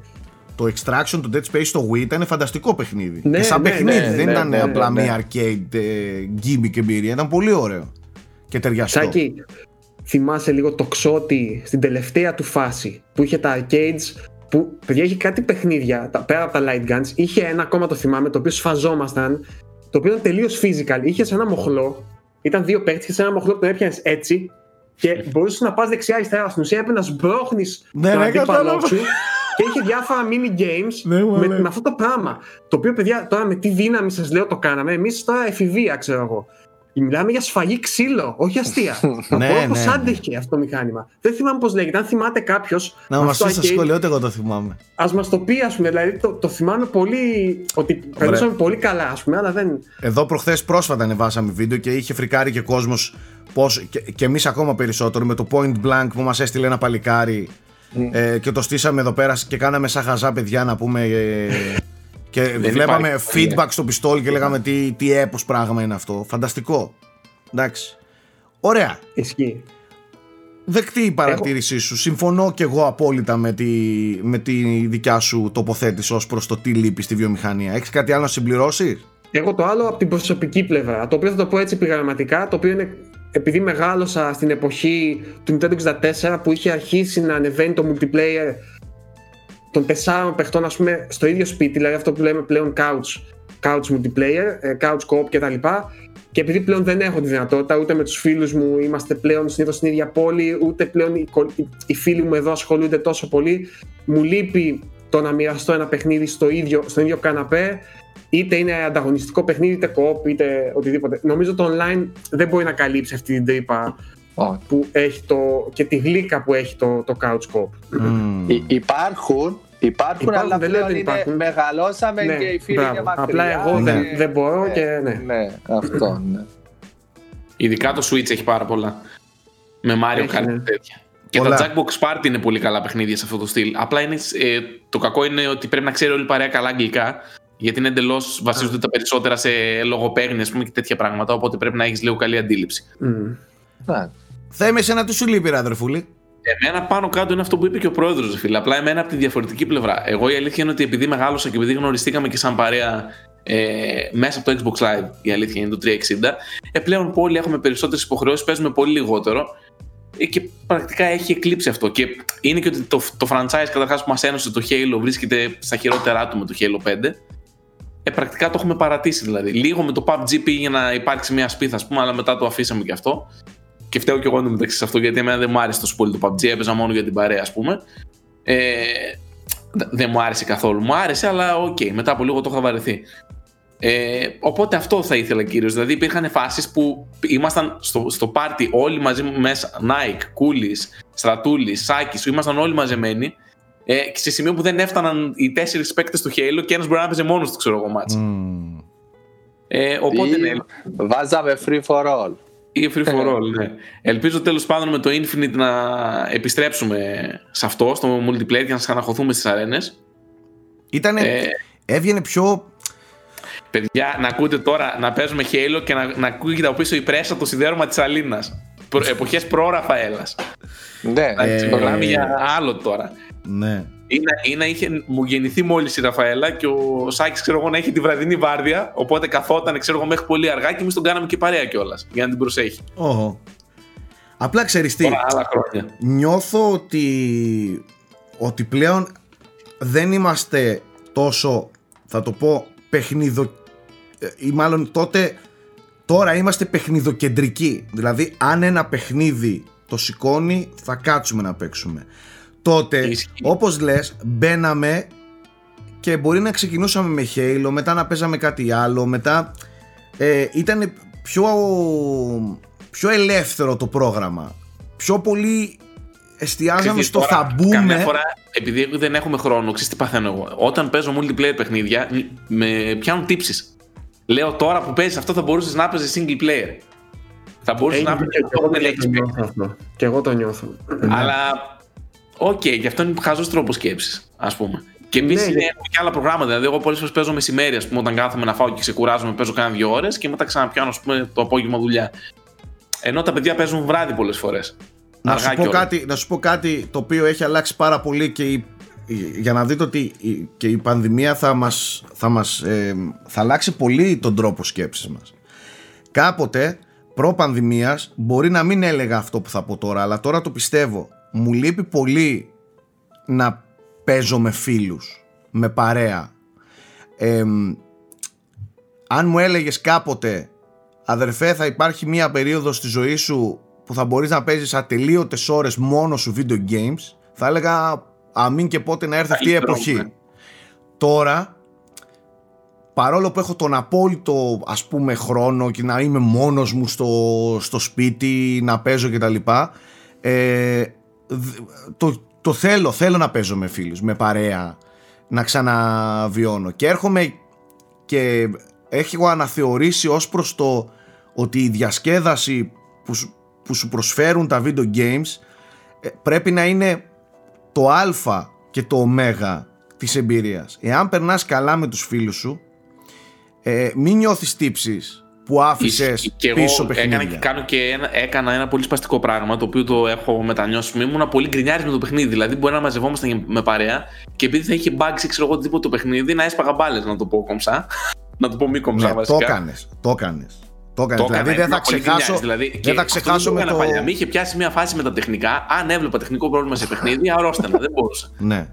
Δεν πρέπει, δεν πρέπει να ξεχνάμε ότι τα video games υπάρχουν στις ζωές μας για ένα και μόνο λόγο. Δεν υπάρχουν για να τερματίζονται, ούτε να ολοκληρώνονται, ούτε να συμπληρώνουν λίστες. Υπάρχουν για να περνάς καλά. Άπαξ και βγάλουμε από το μυαλό μας την υποχρέωση ότι εγώ πρέπει να παίξω αυτά, έχω αφήσει αυτά και είμαι πίσω σε αυτά, ε, χάνουμε όλο το νόημα. Και σας μιλάει ο Σάκης, ο οποίος 30 χρόνια λειτουργεί έτσι.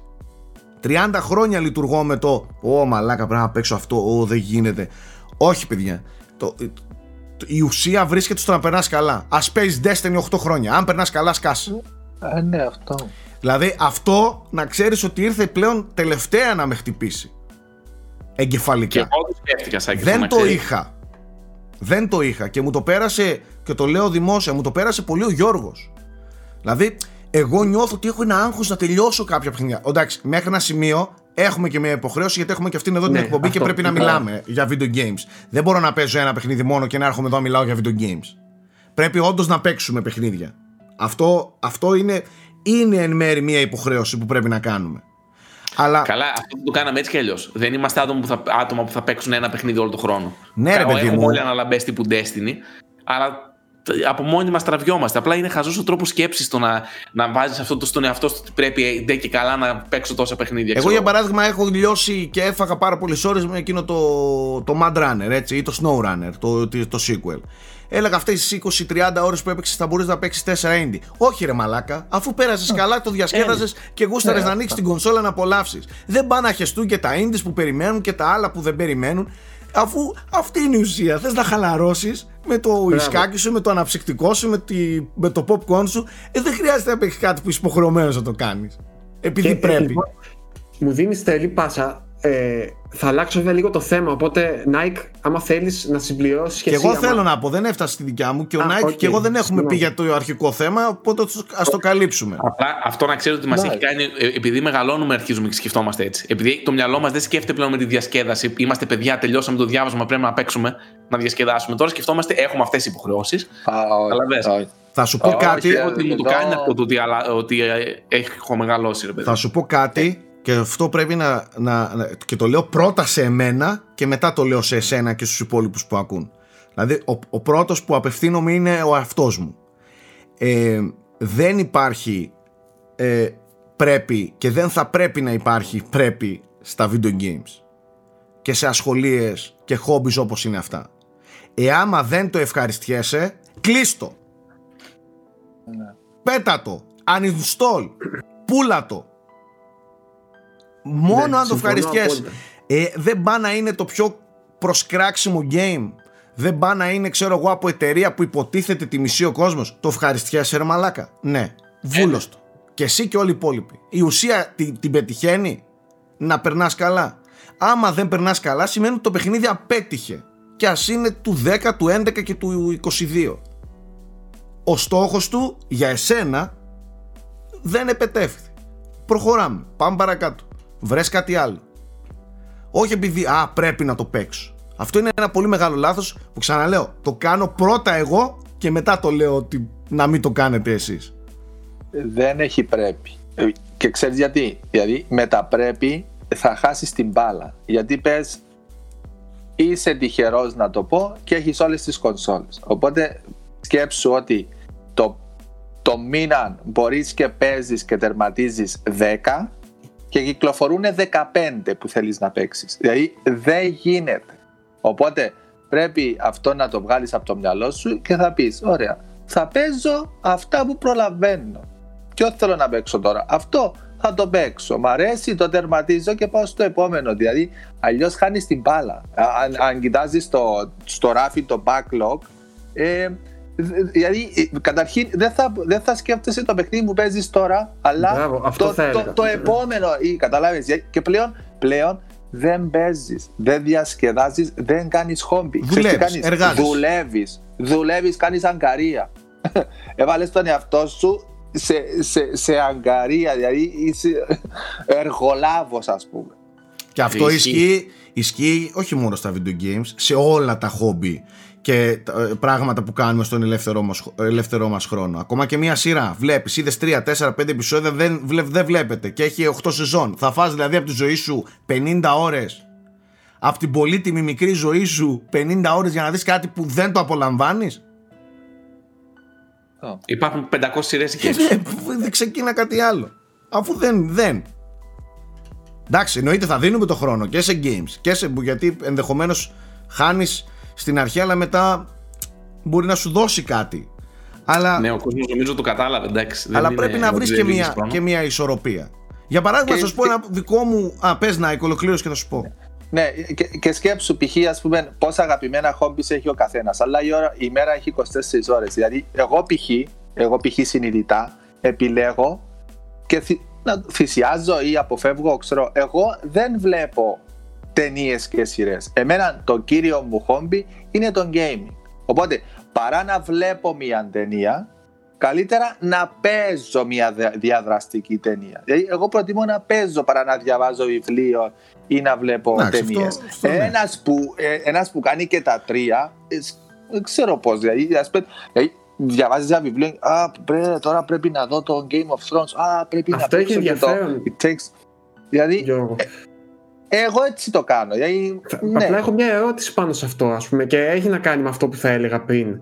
Δεν θέλεις κάποιες φορές, δηλαδή εγώ πιάνω τον εαυτό, κάποιες φορές θέλω να κάνω κάτι το οποίο να μην, με, να μην μου έχει οποιοδήποτε challenge, ούτε σε θέμα καλλιτεχνικό, ούτε νοητικό, ξέρεις, θέλω απλά να αποφορτιστώ, ας πούμε. Εγώ, ας πούμε, για αυτή την περίοδο έχω είτε χάζω ταινίες, ξέρεις, ταινιούλες που ξέρω ότι θα δω και θα χαλαρώσω, είτε αθλητισμό. Δηλαδή, μου αρέσει μπάλα, ας πούμε, όταν ναι, βλέπω μπάσκετ. Ναι, ξέρεις, ναι, ε, ναι, ναι, ναι. που είναι και απλά απολαμβάνω. Εντάξει, είσαι εθισμένος να βλέπεις την Παρσελόνα να χάνει. Είσαι εθισμένος. Δεκτό. Δεκτό, δεκτό. δεκτό. Ναι. Με ξεκουράζει απίστευτα. Απλά αναρωτιέμαι, έχεις εσύ που είσαι κυρίως στο gaming, κάποιο είδος παιχνιδιού που σου κάνει αυτό το πράγμα, που σε ξεκουράζει εγκεφαλικά, ας πούμε, που σε αποφωτίζει; Γιατί ε, τα, ναι. τα παιχνίδια πιο. Ξέρεις, είναι, πρέπει να είσαι λίγο πιο ενεργός. Ε, ναι, γι' αυτό εγώ αν προσέξεις δηλαδή, τα παιχνίδια που παίζω λίγο τα μιξάρω. Δηλαδή μπορεί να παίξω κάποιο high skill game δηλαδή νίο και μετά να βάλω κάτι πιο έτσι, κάτι πιο adventure. Δηλαδή life is strange. Μετά μπορεί ναι. να παίξω κάτι που έχει δυνατό σενάριο, ιστορία, The Last of Us και μετά μπορεί να γυρίσω σε μια καφρίλα, ας πούμε, ένα ε, Borderlands 3, ξέρω εγώ. Και μετά θέλω κάτι. Ε, αυτό, γι' αυτό να το προσέξεις, εγώ τα σμίω και αναλόγως, δηλαδή περιορέξεω κολοκυθό. Τι πεθύμησα, ναι, προφανώς. Τι όρεξη εγώ, τι θέλω τι, τι σε ξεκουράζει; Αυτό. Αυτό, πούμε, ναι. Εμένα το Life is Strange δεν με ξεκουράζει, ας πούμε. Θέλω να είμαι ξεκούραστος για να το παίξω. Ναι. Ε, τι να πω τώρα, φάση 3D platformers νομίζω ότι με ξεκουράζουν πάντα. Κατάλαβες, δηλαδή. Ναι. Νομίζω ότι αυτό είναι το είδος μου που θα πάω για, για comfort που λέμε, για να, ναι. για να χαλαρώσω. Όπως και, όπως και shooters. Δηλαδή το Borderlands θα με χαλάρουν ενδεχομένως. Ναι, εντάξει, έχει και το humor, έχει την Καφρίλαντ, εκεί, εκεί ξεφεύγεις. Δηλαδή, εντάξει, shooting gallery, shoot and loot και γελάς. Εμένα για εκτόνωση είναι τα competitive shooter. Δηλαδή, όταν σε μέρα που θα είμαι. Competitive κιόλας. Σε μέρα που είσαι αγχωμένος. Μα αυτό είναι το θέμα. Το ότι θες να, να μην σκέφτεσαι τα προβλήματα της ημέρας, οπότε πας και εκτονώνει. Okay. Κι εγώ. Okay, κι εγώ έτσι. Εκεί, ναι, εκεί είναι η ιδανική Τι έτσι βρε και οι δύο. Μη σας πάρω και τους δύο τώρα.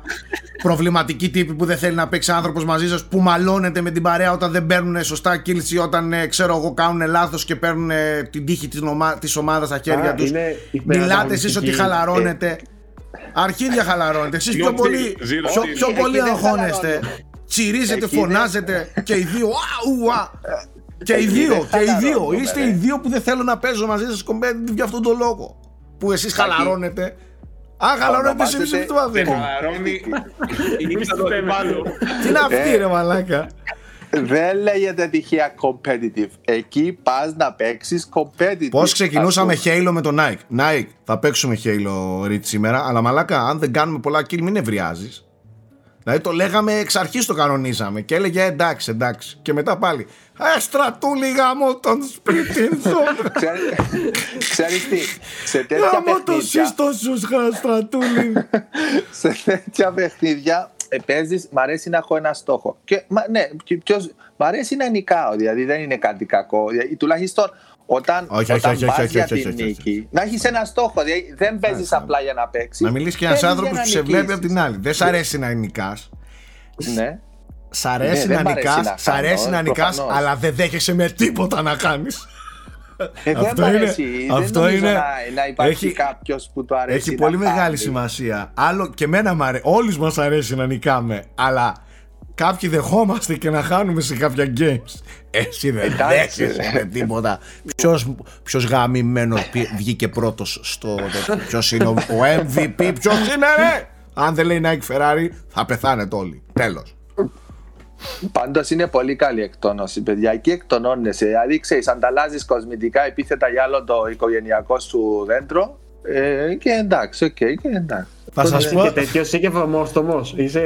Ο Nike. Ξέρεις, ξέρεις τι, εμένα, μ' αρέ- εμένα μ' αρέσει να απαντάω. Εμένα μ' αρέσει να απαντάω, να πει ο ένα την κουβέντα του και εγώ θα το απαντήσω. Δηλαδή, μπορεί να πούν κάτι για τη μητέρα μου και εγώ θα του πω: Καλά, ρε, δεν τρέπεσαι. Βρίζει τη γιαγιά σου, ρε. Τη γιαγιά σου. Ξέρω εγώ. Ή μπο- μπορεί να- Καταρχάς- μπορεί να με- Ο, ο, ο Nike κάνει mind games, το έχει πάει σε level. Τώρα stalking και τέτοια, ας πούμε. Θυμάμαι, Καταρχά, μπορεί να με βρίζουν και τους λέω ε, Come on, show some respect to your father. Come on. να, σου πω, να σου πω λίγο κάτι. Εμεί καταρχάς με τον Nike έχουμε μάθει όλες τις βρισχές, όλο το λεξιλόγιο της Κύπρου.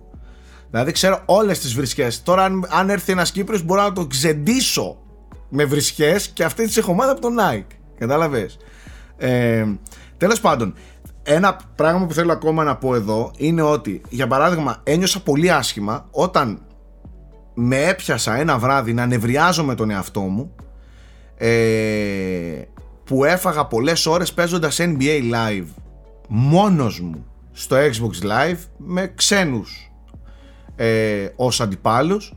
Και λέω καλά ρε τι κα, πέντε ώρα και κάθεσαι και παίζεις NBA θα μπορούσες να φας αυτές τις ώρες ξέρω εγώ στο τάδε παιχνίδι και στη, στο, έχα, άφησες το άλλο και τα λοιπά και αμέσως μετά μόνος μου νευρίασα Κανένα παιχνίδι εκείνη την ώρα δεν θα με κρατούσε μέχρι τις 5 με τέτοια έτσι χαλάρωση να το απολαύσω κτλ. Ενδεχομένως οι τρεις θα είχαν στάξει με το παιχνίδι που γκρίνιαζα ότι άφησα πίσω.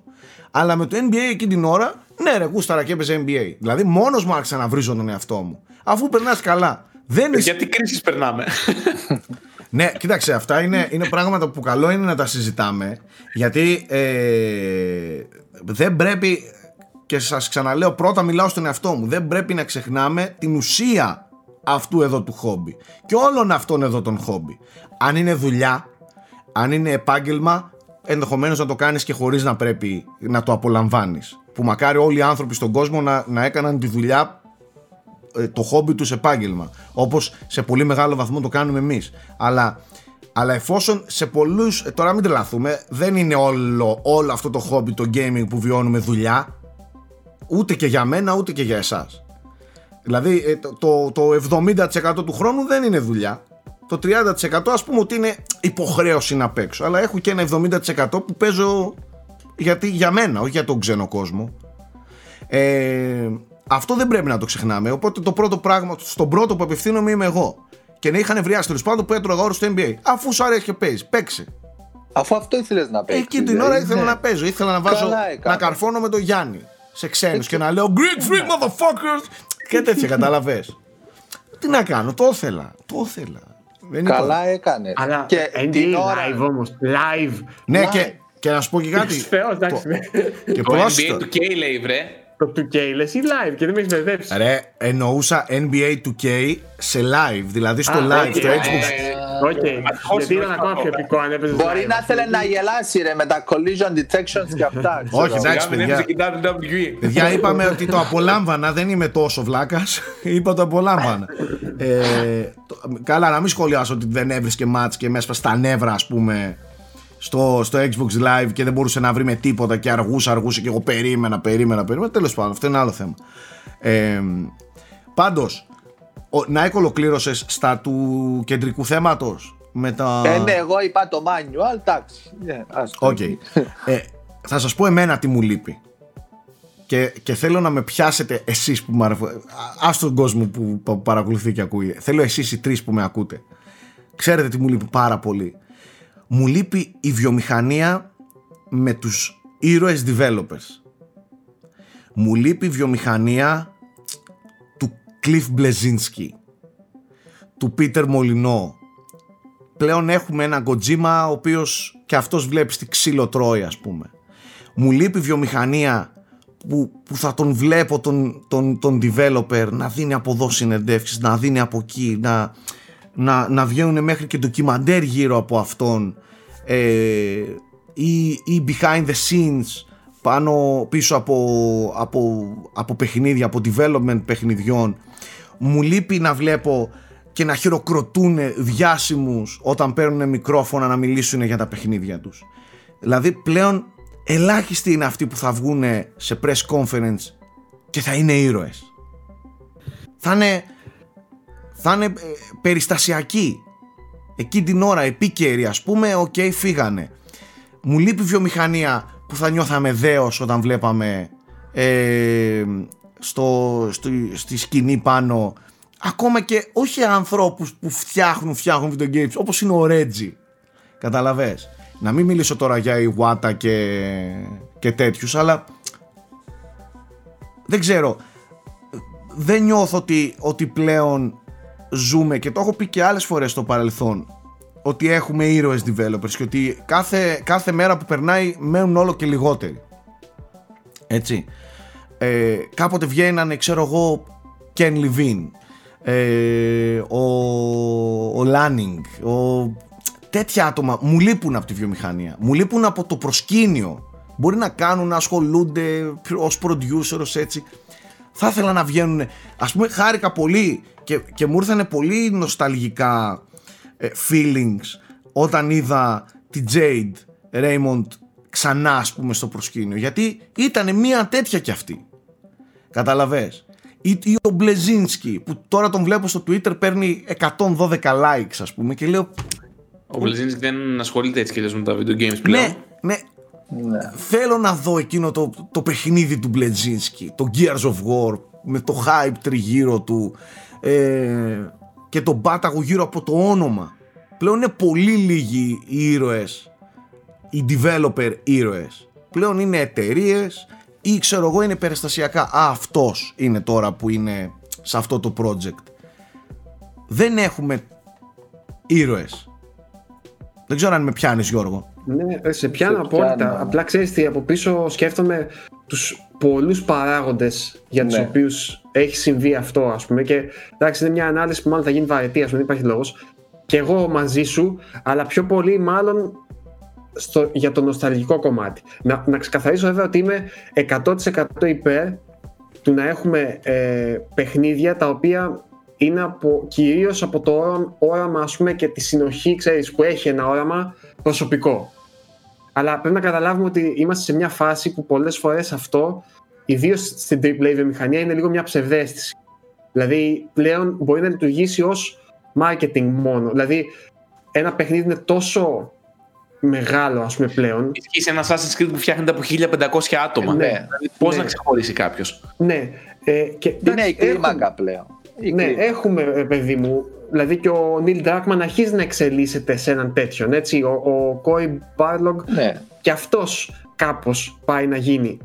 Ε, απλά δεν είμαι σίγουρος αν είναι ψευδέστηση ή αν είναι πραγματικότητα. Δηλαδή, αν είναι απλά η frontman, όπως ήταν κάποτε στα μεγάλα συγκροτήματα, ξέρω εγώ, ο ένας που ξέρεις, έχει, το έχει και λίγο παραπάνω, οπότε βγαίνει μπροστά και είναι ο, ο spokesman, ας πούμε, που πλέον γίνεται από PR, δεν γίνεται από αυτούς τους ανθρώπους ε, ή όντως είχε κάποια βάση δημιουργική αυτό που λες.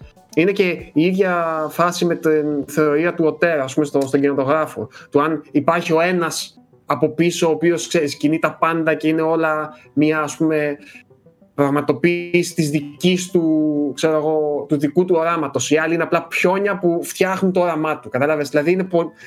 δεν το πιστεύω πλέον αυτό. Εγώ, πάλι, εγώ πάλι θεωρώ ότι επειδή πλέον τα παιχνίδια έχουν γίνει πιο, πιο serious business για κάποιες μεγάλες εταιρείες και επειδή πλέον το μεγαλύτερο μέρος της βιομηχανίας βρίσκεται κάτω από τη στέγη πέντε παικτών μεγάλων, γιγαντιαίων οργανισμών δεν μπορούν και οι ίδιες οι εταιρείες να εμπιστευτούν στο πρόσωπο του ενός την εικόνα ναι. και το μέλλον ναι. ενός μεγάλου franchise. Νομίζω αυτό που μας λείπει Σάκη είναι ότι κάποτε ήταν λίγο πιο ανθρώπινο, λίγο πιο χήμα Τώρα πλέον καταλαβαίνεις ότι είναι πολύ corporate και πολύ υπολογισμένο. Ε, ναι. Καταλαβαίνεις ότι δεν τους βολεύει να έχουν από πίσω ως όνομα ένα άτομο, τους βολεύει να έχουν ένα brand. Ναι. Το οποίο θα μπορούν να διαιωνίζουν και οι άνθρωποι θα υπηρετούν το brand και το brand είναι που θα έχει την αξία, ας πούμε. Και μάθανε από τα λάθη τους αυτές οι μεγάλες εταιρείες. Δηλαδή, πόσες περιπτώσεις μπορούμε να βρούμε ανθρώπων που δεν που είχαν ήρωες franchise, ήρωες developers, έφυγαν οι ήρωες και το franchise εξαφανίστηκε. Οπότε σου λέει γιατί να δημιουργήσω και να φτιάξω την εικόνα ενός franchise πάνω ναι. στην πλάτη ενός Α πούμε, και μετά... η Konami δεν χτυπούσε το κεφάλι της που όταν έφυγε ο Kojima αυτομάτως οποιοδήποτε νέο Metal Gear χάνει την τέτοια του. Ναι. Χάνει, ας πούμε, πολύ μεγάλο. Ωστόσο, Γιώργο, απ' την άλλη, εγώ υποστηρίζω την άποψη ότι τα παιχνίδια καταρχάς είναι τόσο σύνθετα projects που να τα, να τα προσδίδουμε σε έναν ρε παιδί μου, να τους δίνουμε τα εύσημα σε έναν είναι και λίγο άδικο. Αλλά, Αυτό λέω ότι είναι μια ψευδέστηση. Ναι, από την άλλη όμως βλέπεις ένα παιχνίδι όπως το Death Stranding, το οποίο ε, ναι. καταλαβαίνεις ότι ο Kojima έβαλε ναι. την πινελιά του μέχρι και στην τελευταία τελεία, ρε παιδί μου. Ότι τα επιμελείται και όλα. Τουλάχιστον έτσι φαίνεται. Okay. Ή ξέρεις τι, ίσως το ταλέντο αυτών των ανθρώπων είναι να επικοινωνούν το όραμά τους. Ακριβώς. Δηλαδή δεν σου λέει έγραψε τους. Ο Kojima. Ο Ludvig, δεν θυμάμαι πώς το λένε, ναι, ναι, το ναι. παιδί που έγραψε τρομερά κομμάτια για το Death Stranding. Αλλά προφανώς ο Kojima τον κατεύθυνε να τα γράψει αυτά τα κομμάτια. Και βλέπεις σε κάποια τέτοια παιχνίδια τι τρομερή συνοχή που έχει και το τι ιδιαίτερο είναι το project. Ο οραματιστή είναι ε, το Α και το Ω σε τέτοιες μεγάλες παραγωγές. με τον Ken Levine. Δηλαδή τα παιχνίδια, το, το Bioshock δεν φαινόταν ότι ήταν καλό ραμμένο όλο μαζί και ότι όλο εξυπηρετούσε ένα σκοπό. Εγώ ναι, δεν, και, δεν αμφισβητώ το ότι ένα video game ε, εννοείται ότι τα εύσημα ανήκουν σε όλους τους ανθρώπους και σε όλη την ομάδα και ότι αυτά τα πράγματα χωρίς συλλογική προσπάθεια δεν πραγματοποιούνται. Αλλά ε, η ύπαρξη ενός που θα, που θα είναι ο οραματιστής και που θα καθοδηγήσει όλο αυτό το, τιμόν, το, το, το, τρένο ας πούμε και να κάθεται στο τιμόνι ε, λείπει. Ε, κανένα Death Stranding δεν θα ήταν ίδιο χωρίς το Kojima. Κανένα Silent Hill ε, ή, ή τέτοιου είδους παιχνίδια που βγαίνουν μέσα από την ψυχή των developers. Κανένα Bioshock δεν θα ξανά είναι ποτέ ίδιο. Κανένα Gears of War δεν θα είναι ίδιο. Και με παρεάκι ισχύει αυτό. Όσοι βλέπατε παλιά, τα, η Bungie είχε κάνει μια τρομερή σειρά, δεν θυμάμαι πώς λεγόταν, με τα Halo. Τα οποία καταλάβαινες ότι δεν φτιαχτόταν ε, από ένα. Red vs Blue, κάτι. Όχι, όχι το Red vs Blue. Πριν λεγόταν για τα, για τα καινούργια. Αλλά άμα δείτε τα ντοκιμαντέρ, το πώς φτιαχνόταν τα Halo, έβλεψες ότι ήταν πέντε βασικά άτομα τα οποία τα επαναλαμβανόντουσαν σε όλα τα βίντεο. Ε, Όπως είναι τώρα ο ένας που έχει επιστρέψει στην 343, κόλλησε στο μυαλό μου. Τέλος πάντων, που έβλεπες, ας πούμε, είχε πει ένας το, το θρηλυκό που είναι ακόμα στην Bungie, νομίζω, ο οποίος ήταν ο ιδρυτής της Bungie, ότι ξέρω εγώ, όλο το gameplay βασίζεται στα 5 δευτερόλεπτα of fun. Ε, the rule of 5 seconds of fun, ότι κάθε 5 δευτερόλεπτα πρέπει να γίνεται κάτι που να σε διασκεδάζει το παιχνίδι. Ε, ή έβλεψε ότι ο Μάρτιο Ντόνελ είχε αυτό το όραμα για τη μουσική κτλ. Δεν ήταν ένας ήρωας, αλλά ατομικά αυτά τα 5-6 άτομα, ρε παιδί μου, η Bungie αποτελούσαν τον πυρήνα της Bungie και ήταν αυτή που έδινε το, τα στα χέρια των χαρακτήρα τους. Ακόμα και αυτό λείπει, δηλαδή πλέον δεν το βλέπεις. Οι ομάδες είναι λίγο απρόσωπες. Αυτό νομίζω είναι λογικό επακόλουθο της γιγάντωσης της παραγωγής. Δηλαδή τώρα υπάρχουν άτομα που απλά μπορεί να, η δουλειά τους να είναι, ξέρω εγώ, να κάνουν arts για τους βράχους στα ναι. περιβάλλοντα, τίποτα άλλο. Δηλαδή, όταν εξ, εξειδικεύεις τόσο πολύ, και επειδή το μέγεθος, η κλίμακα είναι τεράστια, ας πούμε, και εξειδικεύεις τόσο πολύ, είναι λογικό να μην έχει, άμα κάνεις κάτι τόσο μικρό, να μην έχεις την, την, τη φλόγα μέσα σου για να δημιουργήσεις τόσο πολύ. Νιώθεις περισσότερο σαν να συναρμολογείς πράγματα ας πούμε σε ένα εργοστάσιο, ξέρω εγώ, έτσι, σε ένα εργοστάσιο της γραμμής, παρά να δημιουργείς. Ε, εγώ το έχω ξαναπεί πολλές φορές με αφορμή και το Assassin's Creed, δεν μου αρέσει που η κατεύθυνση των AAA παιχνιδιών είναι συνεχώς μια νοδική πορεία της παραγωγής να φτάσει πού ας πούμε. Δηλαδή, θέλω, θα προτιμούσα σαν εξέλιξη να έχουμε ένα scale down. Μικρότερες εταιρείες. Αυτό που λες τώρα δεν το έχει μόνο εσύ. Το είχε πει ο Σον Λέιντεν, ο οποίος ήταν ο πρώην επικεφαλής του PlayStation, έτσι. το βέβαια από μια οικονομική σκοπιά, έτσι. Ναι, αλλά και πάλι όμως. Ναι, ότι δεν είναι βιώσιμα το να μεγαλώνει μόνο η κλίμακα, να μεγαλώνει, να μεγαλώνει. Δηλαδή, βλέπεις, έπαιξα πρόσφατα το Assassin's Creed το. Valhalla. Τσα, σήμερα δεν θυμάμαι τίποτα. Το Valhalla με τα ονόματα. Και μετά από ένα σημείο λες πόσο μπορεί να μεγαλώσει. Δηλαδή, λες. Είναι λίγο ψυχρό για μένα, ρε παιδί μου. Γίνεται δηλαδή, διπλάσιος ξανά, διπλάσιος. Μέχρι πότε θα διπλασιάζει το χάρτη, πόσο θα φτάσει το παιχνίδι. Να είναι 500 ώρες το κάθε παιχνίδι. Τέλος ναι. πάντων. Είναι μεγάλη κουβέντα. Δεν ξέρω. Δηλαδή, δεν αν... όπως, όπως είναι η Bungie, ήταν η Team Silent. Συγκεκριμένες φιγούρες μέσα στην Team Silent. Δεν ήταν ένας, αλλά ήξερες ότι είναι αυτός ο πυρήνας της Team Silent που έφτιαξε και έδωσε αυτό το χαρακτήρα στα Silent Hill. Δεν υπάρχει αυτό πλέον. Δηλαδή, δεν σου λέω ατομικά μόνο, σαν πεντάδα. Μία πεντάδα. Κύρα Γιαμαόκα ε, και. Ναι, ναι. Ο Τάδε και ε, ναι. Συμφωνώ. Α μας πούνε και τα παιδιά από κάτω στα σχόλια ε, τι και πώς. Έχει πάρα πολύ ενδιαφέρον ε, η συζήτηση και νομίζω ότι μπορεί να ξανασυζητηθεί. Μπορούμε να το πιάσουμε και από την πλευρά της νοσταλγίας. Μπορεί να είμαστε εμείς οι παπάρες και να νομίζουμε. Καλά, η νοσταλγία πολύ φορές διαβρώνει. Ναι, μπράβο.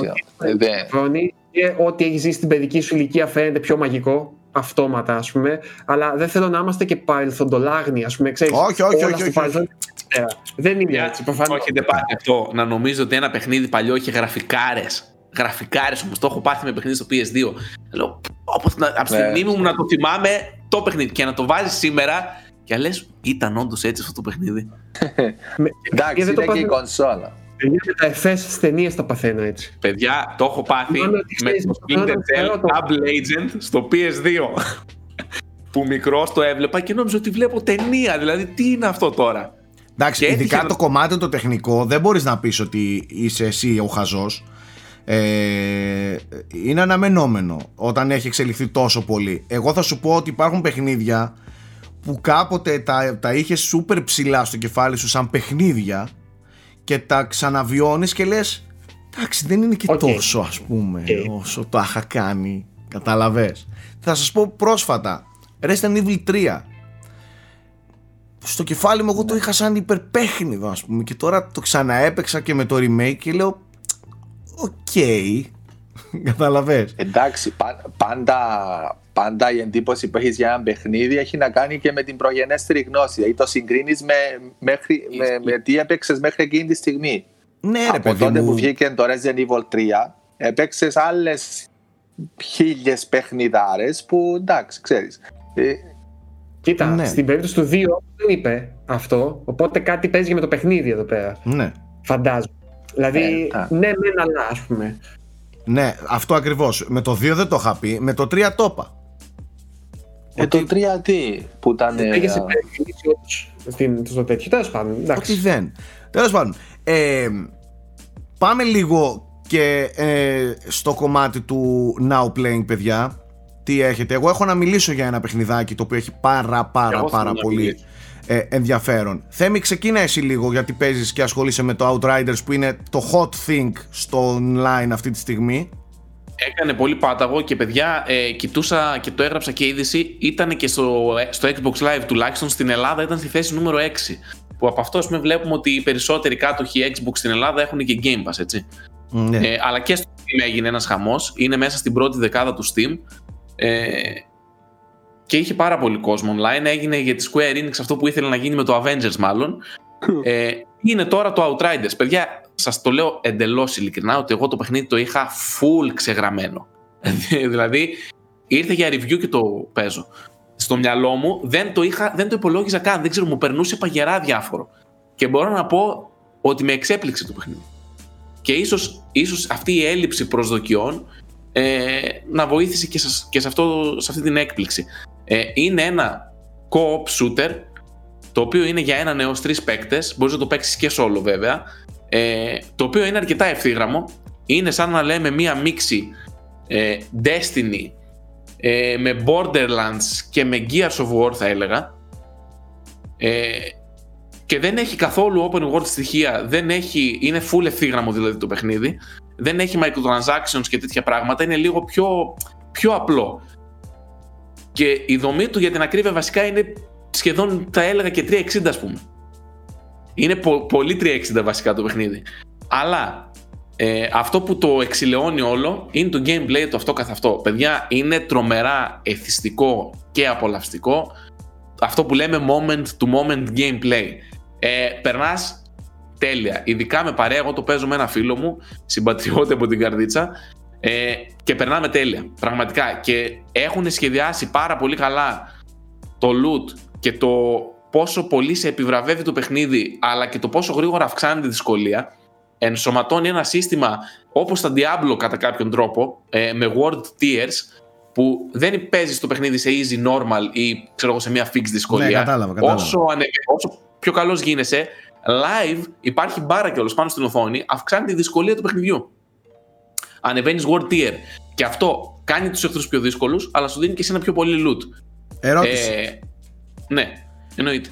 Υπάρχει σενάριο, ολοκληρώνεται; Α, μπράβο, εκεί ήθελα να πω. Ήθελα να πω ότι το παιχνίδι όλο αυτό ε, για μένα είναι κατά βάθος ένα πάρα πολύ καλό παιχνίδι που αδικείται από κάποια πράγματα.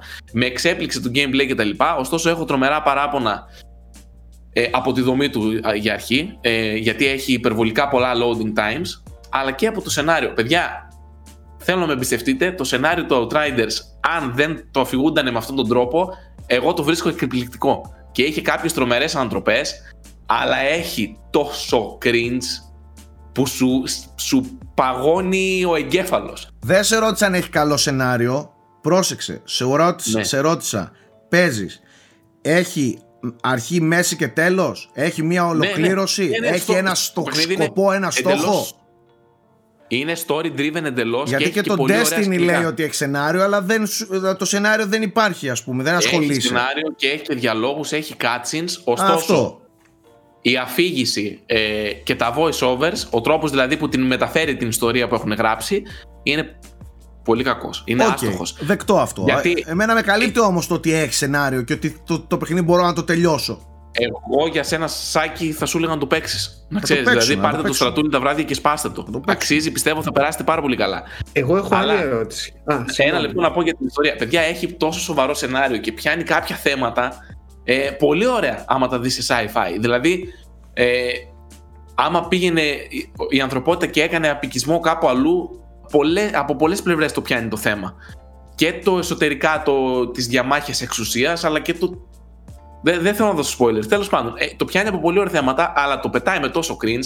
Δηλαδή, οι χαρακτήρες έχουν μια ψευτομαγκιά, ειδικά ο πρωταγωνιστής, που το χαλάει όλο. Δηλαδή, αν ήταν λίγο πιο σοβαρό στην αφήγηση και Ναι, δεν είχε κατάλαβα τι επιτιδευμένο λες, ναι. χιούμορ, Μμμ. δηλαδή το κάνουν Αμερικανιά με κάτι σούπερ χαζές κριντζοατάκες που σου παγώνει το αίμα, στα αλήθεια. Και λες, τόσο ωραίο σενάριο, δώσ' το με λίγο σοβαρότητα. Ναι. Με λίγο πιο σοβαρό ύφος. Τέλος πάντων, πες Γιώργο. Ε, μπορείς να το παίξεις μόνος σου ή ενδείκνυται να το παίξεις. μόνο. Ενώ ναι, μπορείς, αλλά το ευχαριστιέσαι, πιστεύεις μόνος σου. Επειδή Ή... το- Ε, έπαιξα και κάποια επίπεδα μόνος μου γιατί ήθελα να το δω και αυτή την πτυχή. Το διασκεδάζεις πάρα πολύ, αλλά πρέπει να είσαι προετοιμασμένος για δυσκολία. Γιατί Α, η, η, η δυσκολία δεν κάνει scale down, δηλαδή. μπορείς να την κάνεις skill down, να πάσα ώρα και στιγμή. Α. Ε, απλά το παιχνίδι έχει την ιδιαιτερότητα ότι σου πετάει πολλούς εχθρούς και βασικά ο πυρήνας του gameplay του είναι στο πώς θα διαχειριστείς τις δυνάμεις σου και στο πώς θα τις συνδυάσεις και με τον συμπέκτη σου ώστε να κάνεις διαχείριση όλους αυτούς τους εχθρούς που έχεις. Μέχρι Μάλιστα. τρεις παίκτες Έχεις- μπορείς να παίξεις και Α, τέσσερις. Μέχρι Είναι. τρεις. Και ο καθένας με μια άλλη κλάση. Και Ο καθένας με μια δυνάμεις άλλη και- κλάση. Εντάξει, Υπά- έχει Υπάρχουν τέσσερα Destino- κλάσει. Destino Borderlands. Τέρμα Σε Destiny. loot, ναι. σε loot και αυτά. Σε loot είναι σαν Borderlands φαντάσου και σαν Destiny.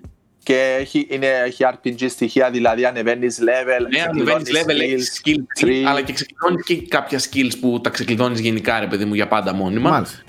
Ε, Τέλος πάντων, δεν χρειάζεται να αναλύσω πώς δουλεύει το όλο παιχνίδι. Εγώ είμαι πάρα πολύ ικανοποιημένος από το gameplay.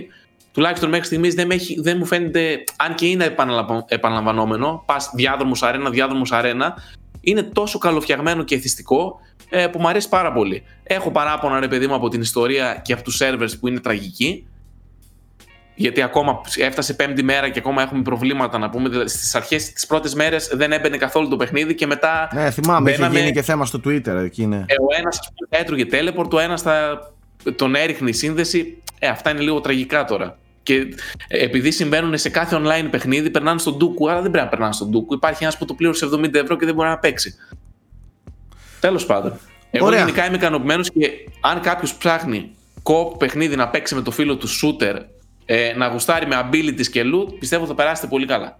Μάλιστα. Θα περιμένουμε και το review σου έτσι κι αλλιώς. Θα είναι αναλυτικό και θα είσαι αναλυτικός και εκεί. Ένα review ακόμη που έρχεται από εμένα, αλλά θα ήθελα να μιλήσω γιατί είμαι ε, πολύ στο τέλος οπότε θεωρώ ότι έχω μια πάρα πολύ καλή εικόνα για το παιχνίδι είναι για το It Takes Two. Το παιχνίδι της Haze Light και θυμίστε μου το όνομα του τυπά. Joseph Fares. Πώς, πώς, πώς; Joseph Fares. Joseph, ναι, Fares, ναι, ναι, κάπως έτσι. Τέλος πάντων ε, το παιχνίδι παιδιά θέτει με ποιον το παίζεις; Το, πρόσεχε, το παίζω με τον Στρατούλη αλλά καμιά φορά παίρνει το controller είτε η Ραφαέλα είτε η Αλίνα. Οπότε θα έλεγα ότι παίζουμε όλοι μαζί την, ε, τη φάση.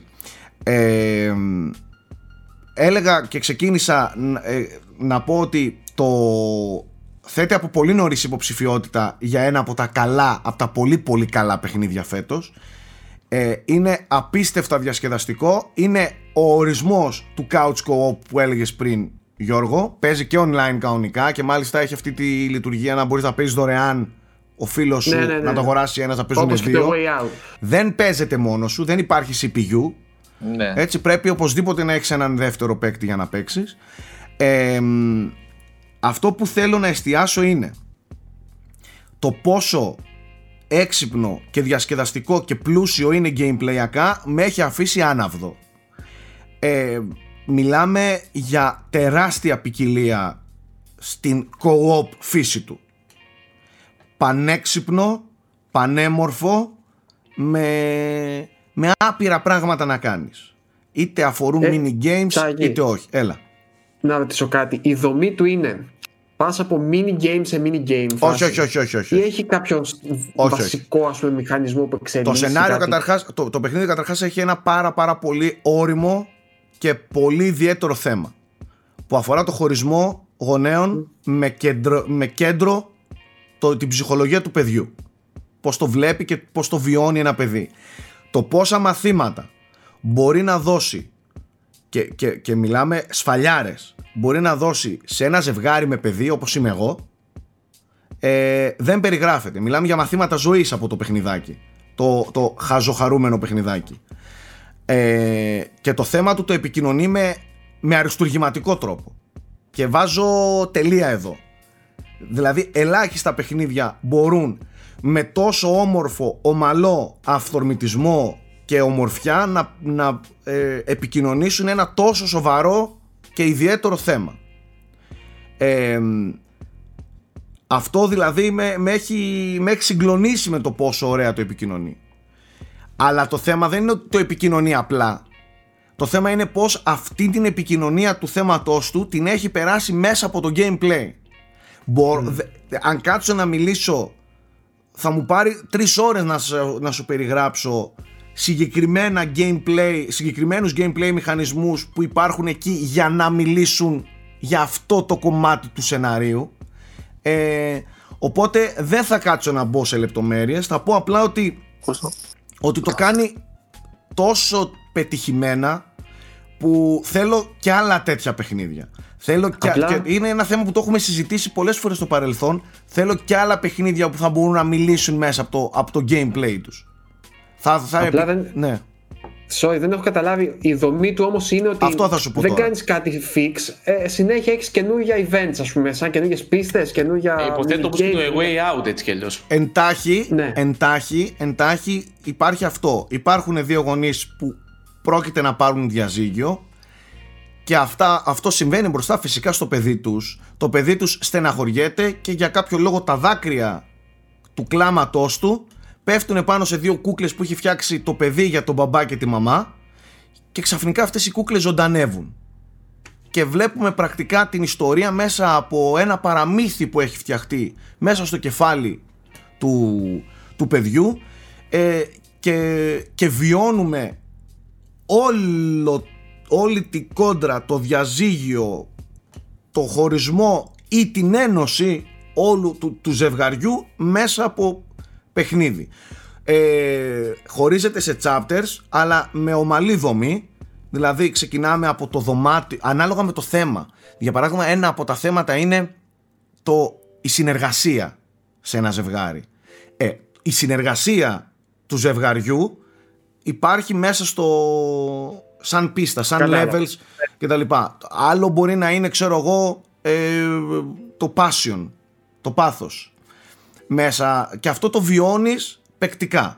Έτσι, ομαλά. Υπάρχει σενάριο, υπάρχει κανονική δομή, υπάρχει εξέλιξη. Είναι συγκλονιστικό. Είναι μεγάλο, έχει τεράστια ποικιλία, είναι πανέμορφο.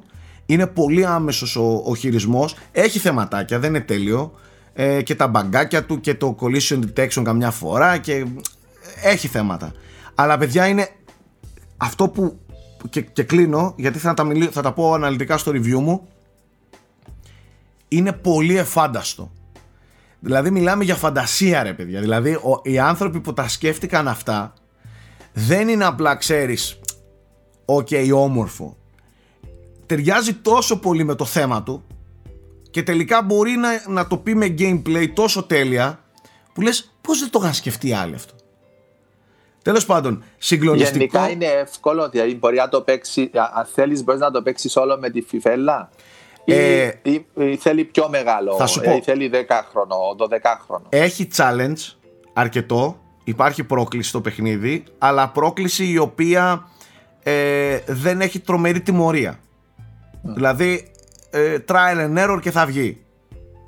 Καταλαβες; Δεν έχει game over, πάμε πίσω ε, πρέπει ξανά όλο να το ξαναπαίξουμε, να σε τιμωρήσει κτλ. Είναι εκείνη την ώρα στιγμιαίο το λάθος. Μέχρι να μάθεις θα το κάνεις. Κάποια πράγματα μπορεί να, μπορεί να, ναι, κάποια πολύ πιτσιρίκια να τα δυσκολέψουν. Δεν είναι παιχνίδι για τόσο πιτσιρίκια, αλλά, αλλά είναι τέλειο. Είναι, είναι τέλειο. Τέλειο.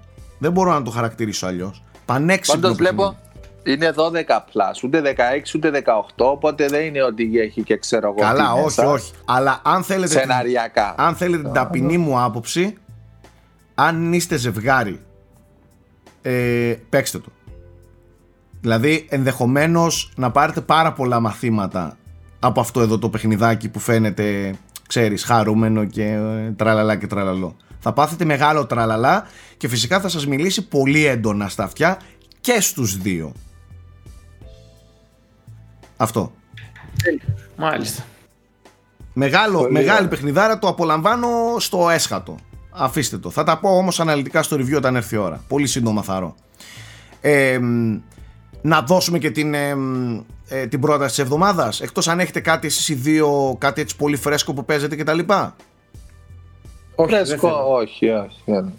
Πριν κλείσουμε, πρόταση της εβδομάδας. Ο Θέμης κάτι πέταξε πριν ξεκινήσουμε την εκπομπή και επειδή συμφωνώ απόλυτα θέλω να τον αφήσω να το δώσει αυτό. Παιδιά, επειδή όντως ε, μου ήρθε η έμπνευση με τα Splinter Cell και λίγο τελευταία δεν ξέρω πώς κοιτάω και ψάχνω πράγματα, να πω ότι εμένα είναι από τις αγαπημένες μου σειρές και αν σας αρέσει το stealth, δεν υπάρχει μόνο το Metal Gear σε αυτή τη βιομηχανία. Μην κοιτάτε που είναι ξεχασμένο από τη Ubisoft. Ε, τώρα τελευταία μιλάμε για εκπληκτική σειρά. Ε, ειδικά τα πρώτα τα παιχνίδια, το πρώτο Chaos Theory. Μιλάμε για, μιλάμε για θρηλυκή σειρά αλλά ακόμα και πιο πρόσφατο κεφάλαιο, όπως το Blacklist, ας πούμε, μπορεί να μην έφτανε τα height ας πούμε, των παλιών παιχνιδιών, αλλά ήταν εξαιρετικός stealth τίτλος. Ε, δώστε μια ευκαιρία στα Splinter Cell. Ε, ακόμα και από άψης ιστορίας, εγώ πιστεύω ότι είχαν πράγματα να πούν και το gameplay με τις δύο ιδιαιτερότητες. Δηλαδή, αν δεν κρεμαστείς στου δύο τείχους να πατάς με τα πόδια έτσι και να πέσεις πάνω σε εχθρό, δεν, δεν έχεις παίξει Splinter Cell. Με τα γυαλιά του, Sam Fisher. Ποιο, ήταν, ποιος Splinter Cell ήταν που είχε και ένα πολύ ενδιαφέρον κόπ; Το Chaos Theory. Το Conviction είχε. Α, Conviction λέτε. Εγώ νόμιζα για το multiplayer. Για το multiplayer, ναι. Το Conviction ναι, ναι, το οποίο ναι. είχε προσανατολιστεί λίγο πιο πολύ στη δράση, ωστόσο εμένα μου άρεσε και αυτό. Ε, ήταν λίγο πιο action. Παιδιά, Chaos Theory, πρώτο level, στο φάρο, με βροχή. Δεν λέω τίποτα άλλο. Δεν υπάρχει. Παιδιά. Γενικά στο απόλυτο σκοτάδι να φαίνονται μόνο τα λαμπάκια πάνω. Σοκ ναι. και δέος η φάση με τα Splinter Cell. Ειδικά το Chaos Theory είναι αριστούργημα για την κατηγορία του. Τέλος. Και τότε τα γραφικά τους. Δηλαδή σε σοκ. PC ή σε Xbox. Σε Xbox ή σε PC ήταν εντάξει φωτισμοί yeah. όλα τότε ήταν. Ναι, ε, μπορεί να δεν. 360. ήταν φανταστική. Ναι, ήταν, ε, και το πρώτο Splinter Cell δεν ήταν βέβαια real time, θυμάμαι. Ε, Lightning, αλλά δεν πειράζει. Ξέρεις, ξέρεις τι θυμάμαι πάρα πολύ έντονα; Στο... Μου είχε κάνει απίθανη εντύπωση το animation που έχει στο Chaos Theory. Ανάλογα με το πώς πήγαινες και πόσο κοντά στον εχθρό, άλλαζε ο τρόπος που κινούνταν. Ήταν τόσο ζωντανό. Νομίζω Mm. είναι από τις πρώτες φορές που παρατήρησα το animation, ας πούμε, σαν χαρακτήρα. Και έλεγα Ισχύει. τι έχουν κάνει εδώ. Απίθανο, απίθανο. Ε, οπότε αυτή είναι η πρώτη της εβδομάδας. Αυτή τη φορά πήρα εγώ τη σκητάλη. Ασχοληθείτε με τη σειρά Splinter Cell. Ε. Πιστεύω ότι σχεδόν όλα τα κεφάλαια ήταν ωραία. Είχε και το καθένα κάτι να δώσει. Άλλα ήταν λιγότερο καλά, άλλα περισσότερο. Ωστόσο πιστεύω ότι αξίζει να της δώσετε το χρόνο σας. Εγώ θα πω απλά πηγαίνετε και παίξτε. Θα το κάνω πιο specific. Πηγαίνετε και παίξτε το Chaos Theory. Και εμένα νομίζω είναι το αγαπημένο μου. Τέλος. Ναι. Παιδιά είναι κορυφή. Τέλος. Ε, να σου πω όμως κάτι, δεν μπορώ να το βλέπω εκεί πέρα πίσω από τον Nike. Το, το, το διαμάντι που έχει πίσω Αυτό εγώ του. δεν το έχω παίξει, παιδιά. Και μου με φωνάζει ο Σάκης. Ρε Θέμη, ρε Θέμη, ρε Αυτό. Θέμη. Chronicles of Riddick ρε μαλάκες. Δεν γίνεται να μην έχετε παίξει το Chronicles of Riddick. Μιλάμε Το για... πρώτο. Το πρώτο, Το πρώτο. ένα, ένα είναι. Άστα τα, τα άλλα Black Pandora, Τα- ε, Dark Athena. Dark Athena και τα λοιπά. Ναι. Το, το πρώτο. Ε, επειδή μιλάμε και για stealth. Ναι. Ε, Έχω δε- περίεργα να δω αν είναι backwards compatible μεταξύ του Riddick. παιδιά, ε, ξέρεις τι, εγώ λέω να μην πω τίποτα άλλο. Δεν γίνεται να μην δεν έχετε παίξει το Chronicles of Riddick. Μιλάμε για μεγάλη παιχνιδάρα. Και όχι πολύ μεγάλο παιχνίδι, είναι 6-7 ώρες το πολύ. Ε, το πόσο όρημα ε, ε, ε, σκηνικά θα δεις μπροστά σου το πόσο το πόσο αφιλόξενο ζόρικο σκοτεινό είναι ε, δεν ξέρω Ξέρεις το, κάτι και το έχει και λατρεύω ένα θέμα. Έχει. Έχει. ένα θέμα που δεν, δεν, το έχει, δεν το έχει πολύ εξερευνήσει πρώτη βήμα. Δηλαδή είσαι σε μια φυλακή ουσιαστικά και πρέπει να δραπετεύσει. Έχει και ένα adventure στοιχείο, δηλαδή πήγαινε μίλα σε αυτόν, να κανονίσει εκείνο. Και μετά μπλέκει και stealth που λέει ο Σάκης. Έχει και στοιχεία immersive sim. Φάση ε, Deus Ex, ξέρω εγώ. Mm, Μμμ, Πες να κάνει ναι. hack, μπορείς να χρησιμοποιήσεις εκείνον. Οι επιλογές σου είχαν κάποιο αντίκτυπο, ανάλογα μπορεί να λαδώσεις και τέτοια, ας πούμε. από ό,τι ναι, θυμάμαι. ναι, ναι, ναι, ναι. Τέλος πάντων, ένα παιχνίδι που έχει μια προσωπικότητα που δεν είναι της σειράς, ας πούμε. έτσι. Δεν, δεν υπάρχει άλλο παιχνίδι σαν κι αυτό. Σε αυτό το στυλ. καθόλου και πολύ κρίμα που αυτή η σειρά έχει εξαφανιστεί δηλαδή Ναι. δεν ξέρω Και για εν τω ποιο μεταξύ, τι λέγαμε λόγο που μας λείπει. Μα- Μου ήρθε και αυτό τώρα, παιδιά. ε, Τα stealth στοιχεία πλέον έχουν γίνει κάτι σαν την Coca-Cola. Τι θα φάμε σήμερα, βάλε stealth στοιχεία. Ναι, δεν βάλε, υπάρχει χορτάρια, ένα- βάλε χορτάρια ψηλά και, και κάτσε Ναι, σκυφτός να μην σε δεν δει υπάρχει ο... ένα αμυγός, αμυγός ε, stealth παιχνίδι. Όπως τα δηλαδή, Thief. είχαμε όπως τα Thief Τι; Thief Τα Thief, ναι. ναι, και τα Thief, Dishonored είχαμε πρόσφατα, αλλά θέλω να σου πω. Dishonored. αυτά που Οκ. είναι παιχνίδια που έχουν stealth ναι ναι τώρα μιλάμε για stealth Το Dishonored Games. μπορείς να το παίξεις και action, ας πούμε. ναι, Ναι, ναι, ναι. Εγώ θέλω ένα stealth. Stealth. Εντάξει, Splinter Cell και Metal Gear. Και αν θέλεις Ninja Stealth, τέτοιου. ναι Αλλά- εντάξει οκ Και αυτά η πια, η From Software τα άφησε. Και Mark of the Ninja, παιδιά. Πολύ καλό. Ντα- Α, και αυτό. Ισχύει. Και έχει Σε άλλο έχει Όμα- κάτι όπως πολύ- λέει ο Νάικ ο Definitive Μάρκος ο Edition. Νίντζας Ο Μάρκος ο Νίντζας. ε, Θυμάστε. Λοιπόν, Ήταν ο αυτοί, Μάρκος. αυτές ήταν οι προτάσεις της εβδομάδος Αποχαιρετούμε τα δύο όμορφα ε, παιδιά Βάζουμε δύο άλλα όμορφα παιδιά στην παρέα Και συνεχίζουμε Λοιπόν καλησπέρα σας και από αυτήν εδώ την πλευρά του frame rate Δίπλα μου έχω το, το, τον επιστήμονα Επιστε- Εντάξει, ε, λίγο πιο χαλαρά δεν παίξουμε την μπάλα χαμηλά η μπάλα. Ας πούμε με άνθρωπο που έχει Με ιδιαίτερα ενδιαφέροντα. με, έχει ένα, ναι, μια τάση προς τα εκεί μεριά, ρε παιδί μου, μέχρι εκεί. Και φυσικά τον κουλάκο μας, ο οποίος περιμένει εκεί να μας μιλήσει για τα δικά του τα ωραία, τα... Για λίγες ακόμα εμφανίσεις με αυτό το background, έτσι να το πούμε. Όπα, όπα. Teaser, teaser, teaser. Ω, Αυτά είναι τα ωραία. Παντρεύεται ο Κούλης παιδιά, Το παντρεύεται δώσαμε, παιδιά, αυτό και πάει ήτανε. στο, πα- στο πατρικό της γυναίκας Μη του. λέτε τέτοια ρε. Σόγαμπρο, σόγαμπρο. Πάει στο- Για να μας πάρουν. Πάει στο πατρικό της γυναίκας του. Θα το δούμε και αυτό, θα το κρίνουμε. λοιπόν, πριν περάσουμε στα του κινηματογράφου και των τηλεοπτικών σειρών, έχουμε εδώ τον πανεπιστήμονα Αλέξανδρο Καρατζά, ο οποίος θα μας μεταφέρει τις τελευταίες εξελίξεις από το χώρο της ε, επιστήμης. Γιατί πάνω απ' όλα είμαστε και επιστήμονες και γενικά στη ζωή μας. Σαν, σαν άνθρωποι απλοί και την καθημερινότητα. Ε, τι φρέσκο έχεις να μας μεταφέρεις, αδερφούλη, Μερικά από το πραγματάκια σύμπαν; που με ενδιέφεραν πάρα πολύ αυτή την περίοδο που περασε ήταν ε, μια ε, νέα θεωρία ως προς τη δεύτερη εξαφάνιση των ειδών που έγινε κατά τη Δεβόνια περίοδο. Η Δεβόνια Ε, περίοδος ποια; είναι, Την ποια περίοδο, είναι, Άλεξ; ναι, είναι όταν ξεκίνησαν τα θαλάσσια πλάσματα να έρχονται στη στεριά και έχουμε τα αμφιβια Για τόσο παλιά μιλάμε. Εκεί έγινε μια τεράστια εξαφάνιση των ειδών, είναι από τις μεγαλύτερες από τις πέντε που έχει περάσει ο πλανήτης. Ε, Το 70% των ειδών εξαφανίστηκε τότε. Και αυτή η νέα θεωρία ε, ε, είναι τόσο παλιά που δεν έχουν και πολλά στοιχεία επιστήμονες ακριβώς πώς έγινε. Ε, οπότε αυτή η νέα θεωρία υποστηρίζει ότι προκλήθηκε από supernova παρακαλώ. Έγινε μια supernova 65 ε, εκατομμύρια χιλιόμετρα μακριά από τη Γη. Μακριά τέλος πάντων. Αρκετά μακριά, αλλά αρκετά για να η ακτινοβολία αυτή να παρασύρει το όζον και να έχει τις επιπτώσεις που Τι λες, ρε παιδί μου; στα έμβια πλάσματα. Ναι, με, αυτό με εντυπωσίασε πάρα πολύ. Και Μάλιστα. πρακτικά δείχνει αυτή η έρευνα το ότι δεν είμαστε σε ένα κύκλο, κλειστό κύκλο μας στη Γη, εξαρτώμαστε από πολλά πράγματα γύρω μας και αρκετά μακριά από εμάς. Και ότι δεν είναι απλά ας πούμε, μόνο ένας μετεωρίτη που μπορεί να μας Δεν κάνει είναι μόνο ένας ζημιά ή ο μετεωρίτη, είναι ήλιος πολλά μας πράγματα. μπορεί να γίνουν πολλά πράγματα τριγύρω. Ακριβώς αυτό. Τον ήπιαμε εν ολίγης. δηλαδή, Armageddon Δεν θέλω να theme το playing in the τρομάξω. background. ο Καρατζάς έρχεται εδώ να μας μεταφέρει για την επιστήμη και κάθε Καταστροφολογία. εβδομάδα μας λέει πώς θα πεθάνουμε, ας πούμε. δεν Και είναι. Μάλιστα ελπίδα. Ναι, είναι, το, πλέον μας έχει κι άλλο άγχος και τη Supernova. Τώρα είχαμε μόνο τους μετεωρίτες. Είδα όμως ότι ε, διαψεύτηκες με, αμέσως ε, μετά την εκπομπή βγήκανε τα μαθηματικά για τον Apophis πως λέγεται και Τον λέει ότι Apophis. τελικά ναι, Βγήκε Apophis, νέα, ε, νέα έρευνα που, την, που, που τα υπολόγισαν καλύτερα. Είχαν πολύ μικρότερο περιθώριο λάθος από ό,τι είχαν αρχικά. Και σίγουρα δεν λέει θα ότι έχουμε... το 68 θα γίνει αυτό περιμέναμε Το να 29 γίνει είμαστε σούπερ ασφαλείς, το 68 επίσης. εντάξει όπως λέει και ο Αναστάσης ε, δεν θα ζούμε δεν μας νοιάζει Είναι Κομπλέ. και αυτή η άποψη. ναι Ε, μιας Για και εσάς δεν μιλάμε- ξέρω, εγώ θα ζω το 68, εσείς δεν ξέρω. Καλά, εσύ άστος, δεν σου λέω. Τα μαθα- Τα μαθηματικά σε σένα δεν θα βγουνε. Δεν θα βγουνε. Πάμε παρακάτω, έλα. Ε, Μια και μιλάμε για διάστημα, τώρα δεν ξέρω πότε θα ανέβει και η εκπομπή, αλλά έχουμε το Ingenuity, το ελικόπτερο του Perseverance του rover, ακούμπησε έδαφος, το, το rover το άφησε στο έδαφος. Ε, όταν το γυρνάμε αυτό είναι να ζεστάνει τις μηχανές του που λέμε, θα κάνει μια δοκιμαστική πτήση ε, σε λίγες μέρες.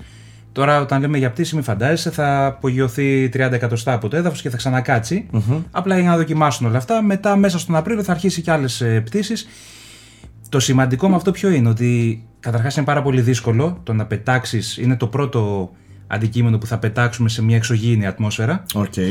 Είναι πάρα πολύ δύσκολο γιατί δεν έχουμε την ατμόσφαιρα της Γης, είναι το 1% μόνο της πυκνότητας της ατμόσφαιρας της Γης στον Άρη, ε, είναι το 1 τρίτο της βαρύτητας, οπότε σκέψου τι μαθηματικά πέσανε για να τεστάρουν αυτοί οι άνθρωποι στη Γη αυτό το ελικόπτερο Ω, για να καλά. πετάξει τον Άρη, έτσι. Ω, καλά. Αλλά τέλος πάντων είναι το μέλλον Κάτι αυτό σίγουρα. μαθηματικά και σχεδιασμό όπως έκανα εγώ με τη σχεδία και- με τον Μπάμπη. Λίγο καλύτερο. Κάπου Λίγο ε, καλύτερο. ναι, ένα, κάπου εκεί είμαστε. Ε, είναι σίγουρα το μέλλον. Θα μας επιτρέψει να, έχουμε, να καλύπτουν πολύ μεγαλύτερη έκταση από ό,τι καλύπτουν τα rovers σήμερα και σίγουρα θα είναι το μέλλον και στην εξερεύνηση και άλλων πλανητών. Μάλιστα. Διάβασα προχθές, είδα μάλλον, ε, για ένα τηλεσκόπιο που θα, μας, που θα γίνει launch, ε, θα εξτο, εκτοξευθεί Φου. ε, τον Οκτώβριο του 21 από την ανθρωπότητα και είναι το πρώτο που θα μας δώσει πολύ καλή εικόνα για κάτι πλανήτες που είναι κατοικήσιμοι για Earth 2 το έχεις ακούσει αυτό, Έχουνε βρεθεί, έχει βρεθεί στο ηλιακό μας σύστημα όχι στο ηλιακό μας σύστημα κάπου τέλος πάντων για πλανήτες που μοιάζουν Το πάρα περιμένουμε πολύ είναι αντικαταστάτης του Hubble. ναι. Που θα... Αλλά αυτό έχει ακυρωθεί πολλές φορές, είναι πολύ δύσκολο. όχι όχι αυτό το εγχείρημα. διάβασα πολύ από μεγάλη έρευνα τώρα παιδί μου, Ελπίζουμε και να έλεγε- μπορέσουμε να το εκτοξεύσουμε. Ναι, η... και θα μας δώσει εικόνα για πλανήτες που Οι έχουν πιθανοί πολύ πλανήτες κοντά είναι πάρα πολλοί. Αυτοί που είναι στις ε, κατοικήσιμες ε, ζώνες ε, ενός ηλιακού συστήματος, αυτοί που μοιάζουν με τη Γη, δηλαδή είτε είναι σούπερ γέες, έχ- είναι βραχώδεις πλανήτες, ναι. Βέβαια δεν σημαίνει ότι αν είναι βραχώδης πλανήτης ή είναι σουπεργία είναι και κατάλληλη για Ναι, εντάξει, το κατοικήσιμο. προφανώς, Μπορεί να είναι έλεγε, σαν την είχε- Αφροδίτη. Ναι, ναι, ναι. ναι, Μια ναι, κόλαση. Ισχύει, ισχύει, ισχύει. Ένα, ο, ο κόσμος του Doom. Ισχύει, ισχύει, ισχύει, ισχύει. Εντάξει, εγώ μπορώ να μείνω παντού, δεν ξέρω για εσάς. Αλλά εγώ δεν έχω πρόβλημα. Περιμένουμε Δηλαδή, πάρα πολύ Μ' ωραία αρέσει και η πράγματα. ζέστη, τα- αυτά μ' αρέσουν. Και φέτος και του χρόνου περιμένουμε πολύ ωραία πράγματα στη, στο διαστημικό τομέα. Πάντως έχω παρατηρήσει ότι, και κλείνουμε με αυτό, ότι τον τελευταίο καιρό γίνονται πραγματάκια. Ναι, ναι. Παρά Δηλαδή, την πανδημία, βλέπω μία, μία τάση της, ε, της επιστημονικής κοινότητας και όλων αυτών εδώ των οργανισμών τύπου NASA και τα λοιπά να κάνουμε βηματάκια. Δεν έχουμε μείνει τόσο πίσω όσο νόμιζα, ας όχι, πούμε. υπάρχει Το μεγάλο τελευταίο... ενδιαφέρον. Υπάρχουν ε, πολυεθνικά σχέδια για το φεγγάρι, η Αμερική, η Κίνα που πήγε στην σκοτεινή πλευρά του, φεντα- του φεγγαριού. Ε, η Ρωσία επίσης, για τον Άρη και ε, πάλι και αυτές οι χώρες έχουν τα δικά τους ε, σχέδια. Μέχρι και τα Ηνωμένα Αραβικά Εμμυράτα στείλανε probe ας πούμε στο, στον Άρη. Και εμείς ετοιμάζουμε κάτι. Εμείς σίγουρα κάτι και θα εμείς ετοιμάζουμε ε, στο- για, να, για τον Άρη ένα σκάφος που απ' έξω θα γράφει μόνο ΠΑΟΚ. Κάτι τέτοιο, ναι. Τώρα, Έτσι για σπάσιμο. Έξω από το γήπεδο θα είναι, κάπου εκεί θα είναι probe. θα είναι ένα, πάντως. ένα τέτοιο πράγμα. Λοιπόν, πάμε λίγο στα του κινηματογράφου. Ο Γιώργος ο Πρίτσκας λέει ότι θέλει να μιλήσει. Παρακαλώ. Λοιπόν, κάμερα σε μένα. Πάντα είναι σε σένα η κάμερα και μόνο εμείς που, και που μιλάμε εμείς πάλι σε σένα είναι η κάμερα. Λοιπόν, πριν ξεκινήσουμε τα του σινεμά, θέλω λίγο να μιλήσουμε για κάτι που είπαμε την προηγούμενη φορά. Και θέλω να ζητήσω συγγνώμη από τα παιδιά που μας ακούνε, γιατί την προηγούμενη φορά που μιλήσαμε για το Just League, είπαμε κάποια πράγματα τα οποία μάλλον δεν είχαν μεγάλη ακρίβεια. Σας έβαλα σε Και- Ναι. μπελάδες που σας ρωτούσα ως άχρηστος και Κοίταξε, άσχετος με το θέμα. Ε, η αλήθεια είναι ότι και πέρα, όταν κάνεις λάθος πρέπει να το παραδέχεσαι έτσι και πρέπει να ζητάς συγγνώμη πρώτα απ' όλα και δεύτερον να προσπαθείς να το διορθώσεις οπότε ας πούμε ότι δ- υποτιμήσαμε καταρχάς πόσο αγαπάνε οι άνθρωποι αυτές τις ταινίες και πόσο βαθιά έχουν ψάξει το θέμα ε, οπότε έκατσα και εγώ μετά και ασχολήθηκα και έψαξα εις βάθος το τι ακριβώς έχει συμβεί βέβαια δεν είναι πάρα πολύ εύκολο. Είναι δι...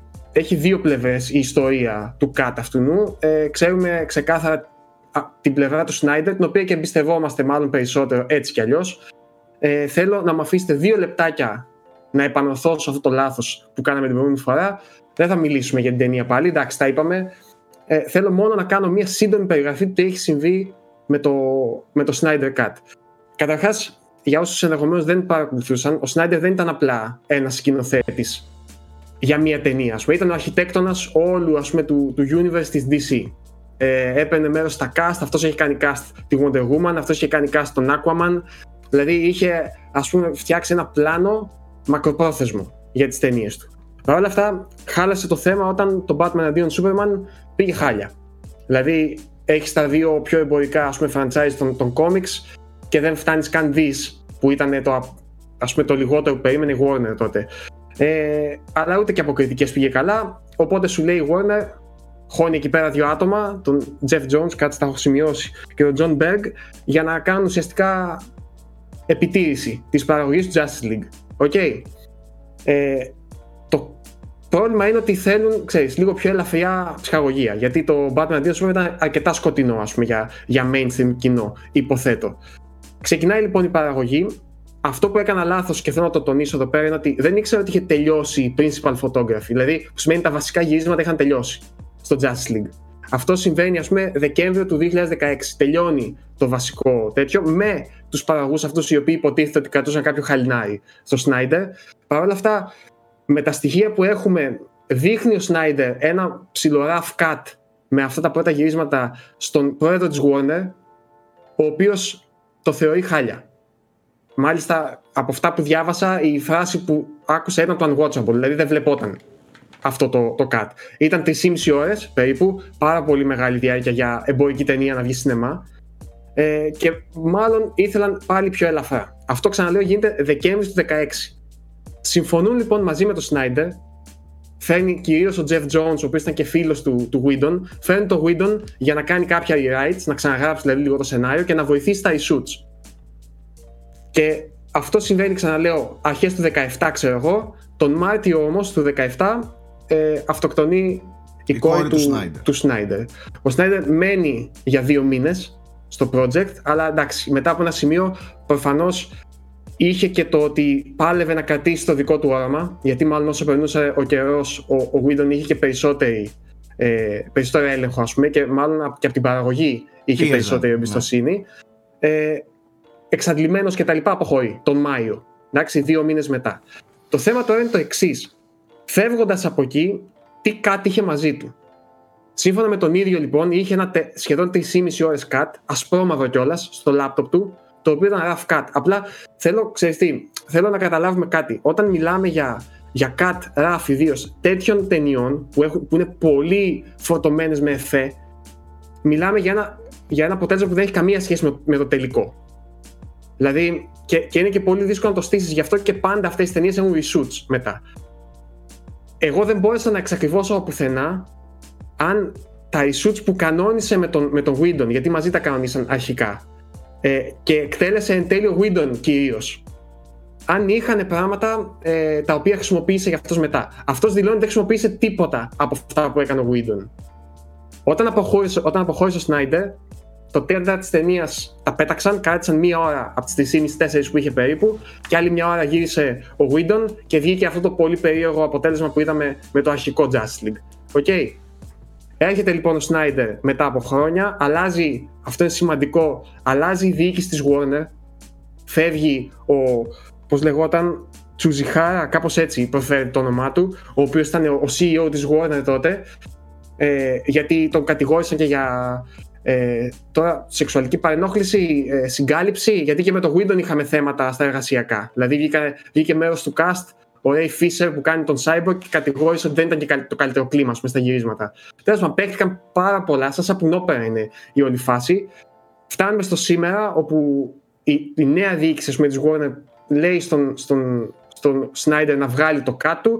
Φυσικά το κάτω δεν βγαίνει έτσι απλά, γιατί είπαμε ότι έχει, α, δεν έχει τελειωμένα εφέ και σε ταινίες τέτοιες παιδιά είναι πάρα πολλά τα εφέ που υπάρχει σε κάθε καρέ. Σε κάθε καρέ όμως, έτσι. Δηλαδή θέλει πολλή δουλειά. Οπότε ήθελε γύρω στα 40 εκατομμύρια μόνο να τελειώσει τα εφέ που υπήρχε, συν κάποια, για, για κάποια reshoots τα οποία έγιναν σε φάση τρεις μέρες, ξέρω εγώ. Δεν ήταν κάτι δηλαδή ε, Ναι. σημαντικό. Έκανε κυρίως την τελευταία σκηνή. Βασικά την τελευταία σκηνή με τον Τζόκερ και τα λοιπά που κάναν και αυτό ήταν. Τι μου κάνει εμένα εντύπωση Το τώρα. καράζ του κιόλας. Μπράβο. Ναι, γι' αυτό και άμα δείτε και η τελευταία σκηνή είναι και λίγο. Δηλαδή το πλάνο είναι μόνο Πολύ στο Τζόκερ. κοντινά. Ναι, φαίνεται λίγο. Τέλος πάντων, δεν έχει τόση σημασία. Τι μου κάνει εμένα εντύπωση; Μου κάνει εντύπωση ότι αν αυτό είναι όντως όπως υποστηρίζει ο Σνάιντερ, το rough cut που είχε πριν τα reshoots που ο ίδιος κανόνισε και δεν έκανε στη συνέχεια reshoots όπως λέει ο ίδιος. Και μιλάμε. Ξαναλέω, σε τέτοιες ταινίες, πολλές φορές το reshoot δεν είναι απαραίτητο ότι θα ξαναγράψω όλη τη σκηνή. Αλλά μπορεί να πρέπει να διορθώσω απλά eyelines. Μπορεί να πρέπει να διορθώσω απλά μικρές τοποθεσίες αντικειμένων κτλ.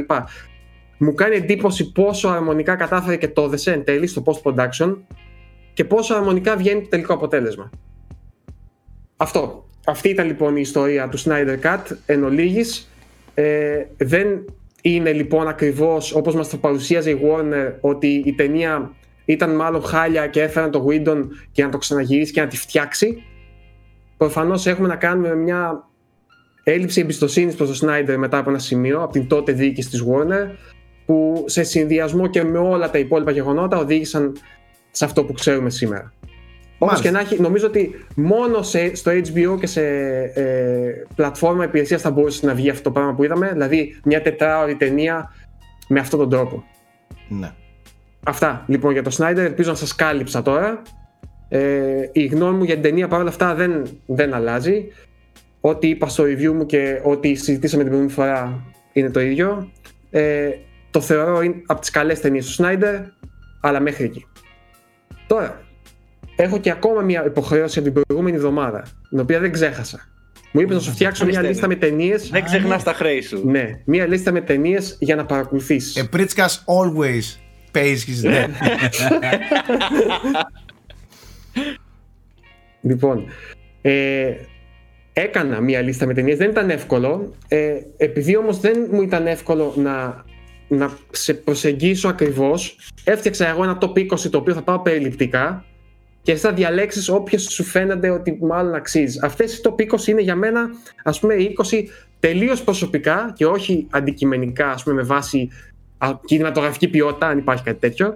Ε, τελείως προσωπικά, ποιες είναι οι δικές μου αγαπημένες 20 ταινίες με, με σούπερ ήρωες μέσα. Okay. Top 20 πριτσκικές ταινίες δηλαδή. Μπράβο, εντελώς. Με βάση τα δικά μου γούστα κτλ. Λοιπόν, νούμερο Πα... 20 θα ξεκινήσω μια Ορίστε. Επειδή ο κόσμος ενδεχομένως να μην είχε. να μην θυμάται τι είχε ναι, γίνει. Δεν θυμάται. Σου είχα ζητήσει, σου είχα ζητήσει mm-hmm. μην λέτε το 20 πριτσκικές ταινίες και έχει όλες τις ταινίες σούπερ ηρώων και Οι αγαπημένες ταινίες του Του είχα ζητήσει επειδή δεν είμαι ε, πολύ σχετικός και επειδή σε αυτό το κομμάτι είμαι ψιλοάσχετο να το πω έτσι.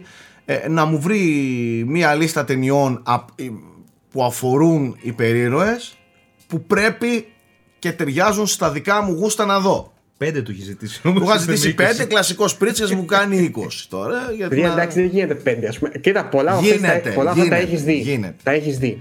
Καλά, μην το λες. Πέντε, και εγώ συμφωνώ. Ότι, ότι γίνεται, γίνεται. αλλά εσύ ήθελε τώρα να κάνεις τα δικά σου. Εντάξει, ρε αδερφούλη, δεν πειράζει. 20-20. Θα διαλέξω εγώ, θα δούμε. Όπως είπα, κάμερα σε μένα. ναι, ναι, εντάξει. Εσύ αποφασίζεις. Λοιπόν, ναι. Πάμε. Νούμερο 20. Θα σου δείξω και ταινίες που ενδεχομένως να μην θυμάσαι. Όσε έχω δει να σε διακόπτω; Ε, νομίζω ξέρω και σε έχεις δει, ναι, θα τις περνάμε παρακάτω. Okay, και ναι. θα δεις ότι πιστεύω τις καλές έχεις δει ήδη. Ωραία. Οπότε μην αγχώνεσαι τόσο. Λοιπόν, νούμερο 20 θα ξεκινήσω από τον Darkman. Μια ταινία του Sam Raimi, το οποίο είναι 1990. Παίζει ο Liam Neeson με τη Frances McDormand. Ναι. Πιτσιρίκια ακόμα και οι δύο. Είναι σενάριο δικό του. Είναι μια πολύ ιδιαίτερη ταινία ακόμα με τις ευαισθησίες του, του Sam Raimi του Evil Dead ας πούμε. Okay, Οπότε κατάλαβα. έχει, έχει μια μπιμουβίλα ας πούμε μέσα. Ναι. Αλλά ρε φίλε, είναι όλο το team που θα κάνει μετά τα Spider-Man, δηλαδή Bill Pope στην φωτογραφία, Danny Elfman μουσική, Sam Raimi φυσικά σκηνοθεσία κτλ. Ε, απλά ενώ είναι, δεν είναι καλή ταινία, ρε παιδί μου, αντικειμενικά. Εντάξει, δεν είναι κάτι το τρομερό. Αλλά δεν είναι καθόλου βαρετή, ρε φίλε. Έχει κάθε πλάνο είναι Sam Raimi. Δηλαδή, εγώ Κατάλαβα χίλιες τι λες, φορές κατάλαβα. αυτό το πράγμα, το οποίο είναι με έναν τύπο ο οποίος αλλοιώνεται το πρόσωπό του, ας πούμε, και επειδή γίνεται ένα τέρας, ξέρω εγώ, κάτι σαν ζητάει εκδίκηση μετά. Είναι, είναι λίγο, έχει ένα σκοτεινό χιούμορ και, και, αλλά και μια ευαισθησία, ας πούμε, για το χαρακτήρα. Τέλος πάντων, πολύ ιδιαίτερο. Δεν θα το πρότεινα εύκολα σε κάποιον. Σε σένα, αν θες να δεις κάτι περίεργο, δες το. Αλλά έχει το Οκ. νου σου ότι είναι η τίλα. Είναι λίγο η τίλα. Ωραία. Λοιπόν, νούμερο 19. Homecoming. Πάμε παρακάτω. Spider-Man. Δεν σε ενδιαφέρει καθόλου. Δεν το Νούμερο βλέπω. 18. Batman Begins. OK, Nolan. Το έχεις δει πιστεύω. Το έχω δει. Πάμε παρακάτω. Νούμερο 17. Winter Soldier. Captain America. Δεν το έχω δει. Λοιπόν, αυτό δεν είναι, δεν είναι κακό. σαν Worth όμως, ναι. Worth. Ναι, δεν είναι Worth. κακό γιατί είναι ένα πολιτικό thriller ουσιαστικά. Έχει όλη τη δομή ας πούμε, του πολιτικού thriller, αλλά απλά οι πρωταγωνιστές είναι σούπερ ήρωες, ξέρω εγώ. Μμμ. Ε, είναι κάπως γειωμένο. Δεν, είναι- δεν έχει δηλαδή εξωφρενικές σκηνές μάχης κτλ. Ε, έχει Εκείνη ένταση. που σοβάρε- Εκείνη που σοβάρεψε το MCU κιόλας πάρα πολύ. Ναι. πούμε ότι σοβάρεψε. Α πούμε ότι κάπως. σοβάρεψε, ναι, αυτό για τα δεδομένα του. Γειωμένο, εντάξει, έχει και κάποια θέματα σύγχρονα περί ασφάλειας και επίβλεψης και παρακολούθησης κτλ. Οκ, το Ωραίο, έπιασα. στο προτείνω. 16 Black Panther έχεις δει. Το έχω έτσι. Ωραία. Και 15 μου, άρεσε, Logan. και μου άρεσε αρκετά. Α, ωραία. Αυτό είναι θετικό. Ε, 15 Logan. Λόγκαν το έχω δει και μου άρεσε πολύ πιο αρκετά. Μουσικάρα, Ωραία. μπελτράμι, άντε γεια. Ωραία, πολύ ωραία μουσική. Το, το μόνο θέμα που έχω με το Logan είναι το τελευταίο 20 λεπτό, ας πούμε. Κι εγώ. Κατά τα άλλα ήταν φανταστικό. Κι εγώ. Κι εγώ. Νούμερο 14, Civil War. Πάλι Captain America. Ε, εδώ εντάξει. Και μόνο για τις μάχες, ξέρω εγώ, και για το χαβαλέ αξίζει, κατά τη γνώμη μου. Ναι, Ε, ναι. Ναι, και δεν είναι και τόσο κακό όσον αφορά το, το πώς είναι στημένο με τα θέματα και τέτοια. Γιώργο, κουβαλάει και το πολιτικό θρύλ της προηγούμενης ταινίας. Δηλαδή, κουβαλάει Μπράβο. τη σοβαρότητα της προηγούμενης ταινίας με το ξυλίκι Ναι. του Civil War, ας πούμε. με το Απλά δεν ξυλίκι ξέρω, που έχει, ξέρεις τι, ναι. δεν ξέρω Κούλι, πόσο αυτά τα μπορεί έχεις να δει δεις όλα, αυτό το έτσι; Όλα, ε; Ε, ναι, ρε. Κάνα πλάκα, ρε. Φοράμε την κούλια στη χέρα. Σε συχαίνομαι. Ρε, Σε ξέρει τελείως, ρε. συχαίνομαι. Για πάμε. Το μόνο, το μόνο κακό με το Civil War είναι ότι ίσως πρέπει να έχεις δει και τα προηγούμενα για να πιάσεις λίγο τους χαρακτήρες και τι πρεσβεύουν. Αλλά οκ, okay, χέστηκες τώρα εσύ. Έχει ωραίο, ωραίες μάχες πάντως μέσα. Ε, λοιπόν, 13, Thor Ragnarok, το οποίο Δεν είναι έχω. εντελώς αντιστήλ σου. Είναι δηλαδή χαρούμενο με Είναι χιούμορ φαν, και είναι τα πολύ λοιπά. φαν. Το τρέιλερ Αλλά είναι- πάντως μου είχε αρέσει πολύ. Το τρέιλερ. Ναι, εγώ το λατρεύω, μου αρέσει δηλαδή το, το, το στυλ του Watiti και το χιούμορ του μου αρέσει. Είναι αντικούλ. Εγώ θέλω οι ήρωες να είναι αντικούλ, δεν μου αρέσει αυτό το πολύ σοβαρό. Είναι Θέλω να σατυρική ταινία. Δηλαδή αυτοσαρκάζονται. είναι, Ναι. ναι. Αυτοσαρκάζονται, σατυρίζονται οι ίδιοι τους μέσα στην ταινία και δε- είναι, είναι στο, πιστεύω και στο χιούμορ που θα, θα σου αρέσει. Ωραία. Συνεχίζω και ωραία μουσική επίσης. Συνεχίζω. Ε, όλα τα Avengers εκτός από το Age of Ultron. Έχω, δει ένας το, το έχω έχει δει δει. το πρώτο το Avengers και δεν μου είχε αρέσει Ωραία. καθόλου. Το είχαμε δει Εντάξει, μαζί, τότε- αν θυμάσαι. Δεν μου είχε αρέσει καθόλου. Δηλαδή με έπιασε Κάτσε, σπαστικό γιατί γέλιο. τώρα θέλω ο Θέμης να παίξει. Την προηγούμενη εβδομάδα μας είπε ότι του άρεσε. Το Το Avengers. θυμάσαι έτσι; Ναι. ναι, ναι. το θυμάμαι, ναι. Το πρώτο απέτυχε Ποιος, που σου άρεσε. καταρχάς, ποιος είσαι εσύ και μήπως είναι κάποιος Ποιος είμαι εγώ; imposter. Ποιος είμαι εγώ; περίμενε, Δεν είμαι περίμενε. εγώ; περίμενε. Ε, σαν, σαν αυτό που είναι, είναι όντως πάρα πολύ εντυπωσιακή ταινία. Εντάξει, για τέτοιο μιλάμε, έτσι, για τέτοιο μιλάμε. Ε, σαν σαν Σε αυτό, το που στυλ είναι μιλάμε, πολύ έτσι. εντυπωσιακή ταινία. Προφανώς γίνονται. ε, καταστρέφει τη γη, ρε, ξέρω εγώ. Ε, είναι. Ωραία. Άμα σου άρεσε αυτό, εννοώ για την κλίμακα, άμα σου άρεσε, το Infinity War και το Endgame που εγώ τις βλέπω ως μία ταινία. Ουσιαστικά ε, πιστεύω θα πάρεις πλάκα με, το, με την κλίμακα Με την αυτή τη φορά, κλίμακα. ας πούμε. Μόνο και μόνο Ναι. γι' αυτό να σου πω το endgame θα ήθελα να το δω. Δεν μπορείς να το δεις μόνο του όμως. Πρέπει να δεις το Infinity War. Ναι, OK, OK, εντάξει. Δεκτό. Ωραία. Λοιπόν, νούμερο 11. Ίσως η αγαπημένη μου ταινία από το MCU είναι το Doctor Strange. Και το Δεν οποίο το έχω αυτό δει και όντως όντως θα προτείνω έπρεπε να δεις. το. Όντως θα έπρεπε να το δω. Αυτό έχετε δίκιο. Δεν το έχω δει. Ε, η, η οποία Και ο είναι πολύ. σκηνοθέτης έτσι, που έχει κάνει Ναι, το είναι χώρος σκηνοθέτης. Sinister. Ναι. Ε, Ναι, ναι, αλλά ξέρω, είναι ξέρω, πολύ ξέρω, ψυχεδελικό. ξέρω. Αυτό Ξέρω, είναι, το, είναι ψυχεδέλεια. Το, το Doctor Strange και ο χαρακτήρας είναι πολύ ωραίος, ρε φίλε. Εμένα αγαπημένος μου δηλαδή. Είναι, είναι, έχει αρχές, ξέρεις, ε, και ωραία δοσμένη ταινία, αν και κλασική. Λοιπόν, Και νούμερο πολύ καλή 10. μουσική επίσης. Φανταστική. Και πάρα πολύ καλή μουσική. Φανταστική. Λοιπόν, νούμερο 10 πάμε λίγο στα δικά μας τώρα, για να σοβαρέψεις λίγο το θέμα. Ε, X2, έχεις δει το δεύτερο X-Men, από τα παλιά, Halle Berry, Hugh Jackman κτλ. Ναι, ναι, το Bryan έχω, Singer. τα έχω δει, ναι. Ναι, Για μένα είναι το καλύτερο X-Men που έχει βγει, με διαφορά κιόλας από το δεύτερο. ναι. Ε, νομίζω είναι- το έχω δει. Δεν καμία σχέση με την έμφαση που δίνουν οι τωρινές ταινίες σούπερ ηρώων που έχει, ξέρεις, πολύ μάχη και, και τα λοιπά και τα λοιπά. Εκείνο είναι χαρακτήρες, θέματα πολύ ωραίο και προσγειωμένο. Νομίζω είναι ό,τι πρέπει για σένα. Ναι. Το δεύτερο X-Men. Λοιπόν, νούμερο 9. Έχεις και τα Hellboy. υπόλοιπα. Έχεις πιο Δεν μετά τα έχω- υπόλοιπα; Όχι, δεν έχω κανένα X-Men. Το άλλο. μοναδικό. Δεν έχεις βάλει Ναι. το. Δηλαδή δεν, δεν του προτείνεις το first class, ας πούμε; Δεν είμαι φαν. Δεν είμαι φαν, για να πω την αλήθεια. Είναι Ναι. πολύ, είναι πολύ σοβαρό κι αυτό. Είναι πολύ προσγειωμένο, ας πούμε. Και Σου είπα ότι εγώ δεν θέλω κουελιά. τους ήρωε μου πολύ σοβαρούς. Δεν μ' αρέσουν. Θέλω Έχει και ένα όταν... πολιτικό thriller μέσα. Δηλαδή είναι. Κατάλαβε θέλω να σου πω. Είναι Ε, συμβιλγορίζει. Ε, όχι Για συμβιλγορίζει. μην μάλλονετε ε, πάλι στις πλάτες μου, από το ίδιο χωριό είστε. Εγώ θέλω να ακούσω τη λίστα την υπόλοιπη. Πάμε. Οκ. Ναι, ναι, ναι, ναι, ναι. Λοιπόν, νούμερο 9, Hellboy 2. Έχω Del δει, Toro. έχω, δει, έχω δει το πρώτο σίγουρα και ήταν πολύ cool ταινία. Άστο, ξέχασε Είναι το. πάλι Το αυτό που 2 λέει ο το, το Γιώργος, ο θάβει. ήρωας Το είναι βάζει από αντίρωας. κάτω και το θάβει. Ναι. Ε, Del Toro στο πολύ χαλαρό του. Αλλά ρε φίλε, είναι Del Toro και ξέρεις, είναι φτιαγμένο με τρομερή λεπτομέρεια και πάλι ο κεντρικός χαρακτήρας είναι φοβερός. Πρέπει να το δω το Hellboy. Πρέπει το 2. Ναι, πρέπει να το, το δω. 2 όμως. Ναι, ναι, και ναι, είναι και ναι. πολύ βιντεοπαιχνιδίστικο. Το ξέρω, κατάλαβα, κατάλαβα, ναι. Οκ. Έχει για τις σκηνές δηλαδή ξεκάθαρα. Λοιπόν, νούμερο 8. Κατά τη γνώμη μου, οι καλύτερες ταινίες του MCU ε, είναι τα Guardians. Ένα και δύο δηλαδή. Κυρίως το ένα θα σου πρότεινα. Είναι και πάλι δεν είναι του στυλ σου ιδιαίτερα. Είναι μια ομάδα εντελώς απροσάρμοστων ας πούμε, μεταξύ τους και ασυμβίβαστων χαρακτήρων που για κάποιο λόγο η ταινία λειτουργεί, ρε παιδί μου. Έχει μια φοβερή έτσι, διάθεση, πολύ ωραίο χιούμορ, ε, έχει καρδιά, είναι πολύ συγκινητικές δηλαδή. Θα σου πω μόνο το, το δεύτερο Guardians, πήγα να το δω με τη Γιάννα. Η Γιάννα παίζει να μην έχει ξανακλάψει τόσο πολύ στην ταινία. Πολύ πολύ καλές ταινίες τα Οχ, οχ, οχ, Guardians. οχ. Τώρα Και θα τα βάλεις, Sims. θα βάλεις Sims. το Σάκη να δει το, αυτό το, την Παρότι είναι, Αλεπού. είναι στο όριο του cringe κάποιες φορές, δηλαδή είναι λίγο kids, αλλά είναι θελημένα εκεί Είναι πέρα. μια λεπού που Καταλαβαίνεις; μιλάει κανονικά και συνεννοείται Για με σένα κόσμο. δεν πρέπει, ναι. Δεν κατάλαβα. Θα Δεν το άκουσα βάλεις τι να είπατε. δει τον Ασβό Αλεπού, τι είναι αυτός; Ναι, α, Το καλά. Rocket, μα- ναι. Να Για είναι μένα, με το να σου πω πολυβόλο, κάτι. ας πούμε, και να κάνει αεροπλανικά και αυτά και περιμένεις να... Να σου πω κάτι όμως. Άμα δεν βλέπεις ταινίες. Γι αυτό, δηλαδή αυτό είναι το κόμιξ. Δηλαδή είναι ξέφρενο, ρε παιδί μου. Δεν είναι να δεις κόμιξ για να δεις κάτι προσγειωμένο. Θες να δεις κόμιξ για να Συνέ- δεις πού συνέ- φτάνει το όριο συνέχισε, της Γιώργο, φαντασίας και πώς το συνέχισε. κάνεις να λειτουργείς. Συνέχισε Γιώργο, συνέχισε. Ωραία. Νούμερο 7.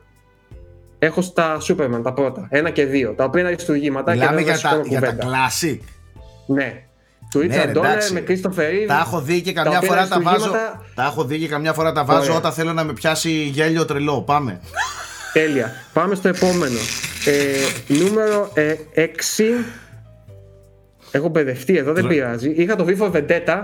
OK, το έχεις δει όμως, Έπος, φαντάζομαι. έπος, έπος. Θεωρείται super hero όμως. Ε, βέβαια. Ε, ναι, ξέρω εγώ. Ναι, V. εντάξει. Ε, εντάξει, οκ, ας μην είναι super hero. Είναι αλλά αυτός εντάξει, ναι, μεταλλαγμένος μετράει, ναι. κάπως. Είναι. True, είναι. true. Οπότε Είναι. εγώ το, το έχωσα μέσα. Ναι, ναι, ναι. Αλλά ναι. θα το, θα το προσπεράσουμε ευθεία γιατί το έχεις δει και θα πάω σε κάτι που μάλλον έχεις δει επίσης. Τα δύο Batman του, του Ναι, Tim Burton. ρε, ναι, ναι. Α, δεν έχω δει το τρίτο. Δεν το έχω δει, συγγνώμη. Μόνο Κάτσε, δύο, δύο είναι. Το τρίτο καλύτερα να μην Α, το δεις. Το εννοώ- Forever. το Forever δεν έχω δει. Καλύτερα. λέω. Καλύτερα. που, που έχεις μεταξύ το μερό cast, αλλά δεν πειράζει. Κλάφτα. Όχι, λοιπόν, έχω- το Batman 1 και το Batman το δεύτερο, το Returns, για μένα είναι το καλύτερο, ας πούμε. Όσον αφορά την comic πλευρά του Batman, θεωρώ το. Είναι και, και Batman και πολύ Barton, ε, φίλε. Δηλαδή το έχεις συνδυάσει με ένα πίθανο τρόπο. Ναι, ρε. Τα Η έχω δει, εισαγωγή τα του έχω δει. πιγκουίνου είναι ό,τι καλύτερο. Τα έχω Στήλη, δει, τα έχω στήλη. δει και τα λατρεύω χρόνια. Πάμε. Και Catwoman. έλεος. ναι, ναι, Ε, ε, ναι. όχι. Λοιπόν, επόμενο. Νούμερο 5. Το Spider-Man, το Into the Spider-Verse. Α, αυτό μου το οποίο έχετε είναι προτείνει πολύ. Ναι. Εκπληκτικό. Είναι Ναι, ναι. εκπληκτικό. Και είναι στο όριο, είμαι στο όριο του να πω είναι μια τέλεια ταινία. Δηλαδή δεν μπορείς να αλλάξεις κάτι. Συμφωνώ. Είναι οπτικά, αισθητικά, θεματικά, ε, σεναριακά. Αριστούργημα. Ναι, είναι σε αυτό που θέλει να πει, το λέει τέλεια, ας πούμε, τέλος. Ένα ολόκληρο animation τμήμα δημιούργησε ένα καινούριο στυλ animation μόνο για την ταινία αυτή. Δεν λέω τίποτα άλλο. Και έχει κάτι στυλ σκηνικά, animation τέλος που πάντων. υπάρχει είναι Απίθανο. μόνο σε Αυτό αυτή το την ταινία. προτείνω. Και με την Ραφαέλα μπορείς να το δεις. Εξίσου Οκ. καλά. True. Ε, νούμερο 4, άλλο πράγμα μπορείς να δεις με τη Ραφαέλα εξίσου. The Incredibles. Το Τα οποίο έχω δει, τα έχω θεωρώ δει, τα έχω επίσης δει. Έλα, έλα. αριστούργημα. Τα έχω δει Και το φανταστικά. Το, το 2 λιγότερο, το 1 100%. Τα έχω δει, είναι φανταστικά. Προχωράμε. Νούμερο 3 Dark Knight, OK, δεν μπορούσε να λείπει. Δεκτό. Νούμερο 2 Spider-Man 2. Το καλύτερο για μένα Spider-Man όλων των εποχών. Πάλι Ναι, σαν ναι, Raimi. Δεν μπορώ τα Spider-Man καθόλου. ρε, Το γάμο. χαρακτήρα δεν Δεν πας. μπορώ, δεν μπορώ καθόλου. Σάκη, Ναι. το Παιδάκι 2 με τον χαρούμενο Dr. και Octopus του Alfred χοροπηδάω Molina γύρω-γύρω είναι τέτοια. φοβερό. μπορώ με τίποτα. Είναι ο Είναι- καλύτερος villain ever. μπορώ. Δεν υπάρχει ο villain αυτός, να Δεν ξέρεις. μπορώ αυτό Και το- γενικά είναι μια ταινία που δεν. Το college. Το, το, το, σου- το υπεριοηλίκη, ας πούμε, φαίνεται. Δεν φαίνεται cool, φαίνεται σαν βάρος. Κατάλαβες. Δηλαδή, εμπιστέψουμε και δες το αυτό. Για μένα έχει μια σκηνή η οποία δεν μπορώ να μην δακρύζω κάθε φορά που τη βλέπω. Είναι πολύ πολύ ανθρώπινο και προσγειωμένο. Ο Spider-Man, μάλλον δεν, δεν έχεις παρακολουθήσει πολύ. Ε, είναι τελείως παιδί της καθημερινής, ε, της διπλανής πόρτας, ας πούμε. Δεν είναι καθόλου Ναι, ναι, ούτε. εντάξει. Έβλεπα πλούσιος, μικρός ούτε- και τα παιδικά μου και τα έτσι με τα Spider-Man μου άρεσαν, αλλά Το- Ξέρεις τι, μετά, το μετά δύο με δεν έχει έχασε αυτή τη- ο σπίτι. Ε, εντάξει, οκ, δεν ξέρω. Δεν έχει πάντως την Αμερικανίλα που έχει το ένα, το δύο. Και ε- είναι πολύ πολύ σφιχτοδεμένο. Για μένα είναι φοβερή ταινία. Και το νούμερο ένα, το οποίο το έχεις δει σίγουρα, για μένα η καλύτερη ταινία, η αγαπημένη μου δηλαδή από άποψη υπερηρώων, είναι το Ο Άφθαρτος. Το οποίο θεωρώ ότι Α, ναι, ρε, εντάξει. κάνει κάτι φανταστικό ας πούμε, με, το, Εννοείται. με, με το μύθο των υπερηών. Το, το κατεβάζει σε ένα επίπεδο τελείως ανθρώπινο και καθημερινό και το χρησιμοποιεί για να κάνει ουσιαστικά ένα δράμα χαρακτήρων. Κυρίως του, του, του, του πρωταγωνιστή δηλαδή. Τις επόμενες, που Γιώργο, είναι από το ίδιο άφθατο σύμπαν. εξωτερικά, αλλά εσωτερικά είναι χίλια κομμάτια, ας πούμε, η ψυχή του. Και θεωρώ ότι είναι φοβερή και η σκηνοθεσία του, του Σιάμαλαν εδώ πέρα. Πολύ αργή, ε, σε βάζει σιγά σιγά, καταθλιπτική. Πολύ, Πολύ to ωραία the ταινία. point τα- οι σκηνές του. Φανταστικό. Αυτή λοιπόν ήταν η κοσάδα μου. Διαλέγεις και παίρνεις άλλες δύο, ό,τι Γιώργο; γούσταρες από αυτά. Από αυτό το σύμπαν. Πιο. Το Άλεξ, Glass. να άκουσα. ε, Τι άλλε δύο Το λέει. Glass και το τελευταίο, με τους έχει όλους μαζί. Το split λες Split και, και το, και το glass. Ναι. Δεν μου άρεσαν. Δηλαδή, εντάξει, το split ήταν ok, το glass ήταν. μ, Το Glass όχι. Το, Το Glass, Glass- εγώ, εγώ προσωπικά έκλαψα και τα λεφτά στον κινηματογράφο που έδωσε. Δηλαδή τόσο δεν. Ναι, Ή- μου φάνηκε ξέρεις τι, σαν να πήρε το OK, αλλά δεν του έδωσαν το budget για να το χειριστεί όλο Ναι, αυτό ρε. και το έκανε κάπως μάλλον αναγκαστικά θεατογενές, θεατρικό, ας πούμε, τελείω σε ένα δωμάτιο. Ε, πολύ τραβηγμένο. Πολύ τραβηγμένο. Για Από μένα αυτά λίγο- που μου είπες κρατάω Civil War, Doctor Strange Με ιντρίγκαρες πολύ για το Spider-Man 2 που μου λες Μμμ. ε, Soldier και καλύτερο, όχι Civil War. Ποιο; Winter Soldier. Το, ναι, είναι και το το, πιο σοβαρό. ε, Ναι. Captain America δηλαδή, αυτό. Ε, αυτά θα δω για αρχή. Και τα Avengers θα Καλά κάτσω είναι. να δω. και το Superman να ξαναδείς τα παλιά. Α, ναι, και το τέτοιο θα δω. Και το Into the. Spider-Verse. The Spider-Verse, ναι. Να Και το, αυτό, αυτό θα, το δεις. και αυτό θα το δω. Και Λοιπόν, πρέπει τώρα- στη, στην LG πρέπει να είναι έπος αυτό το πράγμα να το βάλεις να το δεις έτσι. Ναι, Σε- ναι, Α, ναι, πανέμορφο ναι, να ναι, έχει. ναι, ναι. Ξεκάθαρα. Ωραία. Μάλιστα. Λοιπόν, αυτά. Ευχαριστώ Ε, πάρα τελείωσα πολύ με για τις το, υποχρεώσεις μου. για Ναι, το... Δικό σας τώρα. Για την Μπορείτε να πρόταση. κάνετε ό,τι θέλετε. Ωραία. Ε, Κούλι, τι έχουμε; Ε, α, να, να σας πω τι είδα εγώ να γελάσετε. Για πες, ναι. Έχουν φαγωθεί τα βλαμμένα ο Αλέκος και ο Στρατούλης και ψάχνουν να βλέπουν horror ταινίες. Τα εξάρια του MDB και τα Τα πεντάρια. εξάρια, το εξάρια του Συνεχίστηκε το IMDb. ταξίδι αυτό. Ναι, συνεχίστηκε. θέλω κι άλλο. Ναι. Και βάλανε πάλι να δούμε εχθέ μια ταινία την οποία ήξερα εγώ τι μούφα θα δω. Το ήξερα. Το, εγώ το, το, το είχα δει. Η ταινία λέγεται Relic και είναι ένα horror το οποίο εντωμεταξύ πάρα πολύ καλογυρισμένο. Πολύ ωραίο. με- Κατάλαβα ποιο λες Το το έχω Relic, δει. συγγνώμη, το φετινό. Ναι. Το περσινό, Εγώ το το θεωρώ- 20. Το θεωρώ εκπληκτικό. Πρόσεξε τι θα πεις. Περίμενε, περίμενε. Μιλάς για τη γιαγιά; Ναι. Να, ε, άντε ρε φυγέτε τώρα. Ναι, άντε ναι, εξαφανιστείτε ναι, τώρα για από μένα μπροστά είναι μου όλοι εκπληκτική σας. ταινία. Σε- Περίμενε. Τι είναι εκπληκτική Ναι. σε αυτή την ταινία; Ε, τώρα θα το δω κι εγώ. Περίμενε. σου πω. Τι είναι εκπληκτική σε αυτή την ταινία; Θα σου πω τι μου άρεσε. Μου άρεσε πάρα πολύ το Ναι. πώς μεταφράζει πάλι με χώρο λεξιλόγιο αυτή, αυτό τον εγκλωβισμό που προκαλεί το να έχεις κάποιον άνθρωπο με άνοια. ας πούμε. Συμφωνώ. Δε- Συμφωνώ. Μου άρεσε πάρα πάρα πολύ το τέλος. Δηλαδή με συγκίνησε. Αυτό που δεν μπορώ να σου πω τώρα τέτοιο. Επίσης, συγγνώμη Ρεσάκη, κινηματογραφικά τώρα. Εκεί οι σκηνές που πάει και είναι χαμένοι μέσα στο δωμάτιο και αρχίζουν και στενεύουν οι διάδρομοι και δεν ξέρει πού να πάει και έρχεται η άλλη από πίσω. Θεωρείς δεν είναι καλογυρισμένο αυτό το πράγμα; Αυτό Θα δεν, με σου, τρελάνει. αυτό δεν είπα τώρα. Α, οκ, Μα αυτό επειδή σου μου λέω πει- ότι η ταινία είναι πάρα πολύ καλογυρισμένη. Η αρχή Κι- του, ας πούμε, εκείνο το, το, το, Κι- το απίθανο, ρε. Κινηματογραφικά είναι φανταστική. Αλλά ρε μαλάκα, δεν μπορώ πια άλλο αυτό το κλισέ στήσιμο. Δεν αντέχεται άλλο σε αυτές τις ταινίες αυτό το τόσο κλισέ στήσιμο. Δεν Και τι παλεύεται. είναι κλισέ; Ε, Κάτσε, Ε, ποιο είναι το κλισέ που Ε, σου τώρα φάνηκε; ποιο είναι το κλισέ; Ήρθε η γιαγιά που έλειπε στο σπίτι και ξαφνικά άρχισε να αγριοκοιτάει τον κόσμο, ας πούμε, την ώρα που ζωγράφιζε. Με... Ναι, αλλά επίσης, δεν είναι, περίμενε, επίσης, δεν είναι δαίμονας. Αυτό είναι, αυτό είναι που δε, το, το βγάζει από το κλισέ κάτι. Αυτό σου λέω. Ε, η εικόνα όμως είναι κλισέ. Δεύτερο, ό,τι κι αν έδειχνε από πίσω ε, συμπληρωνόταν από ένα super dark ambient του τύπου όλα. Έδειχνε ποτήρι.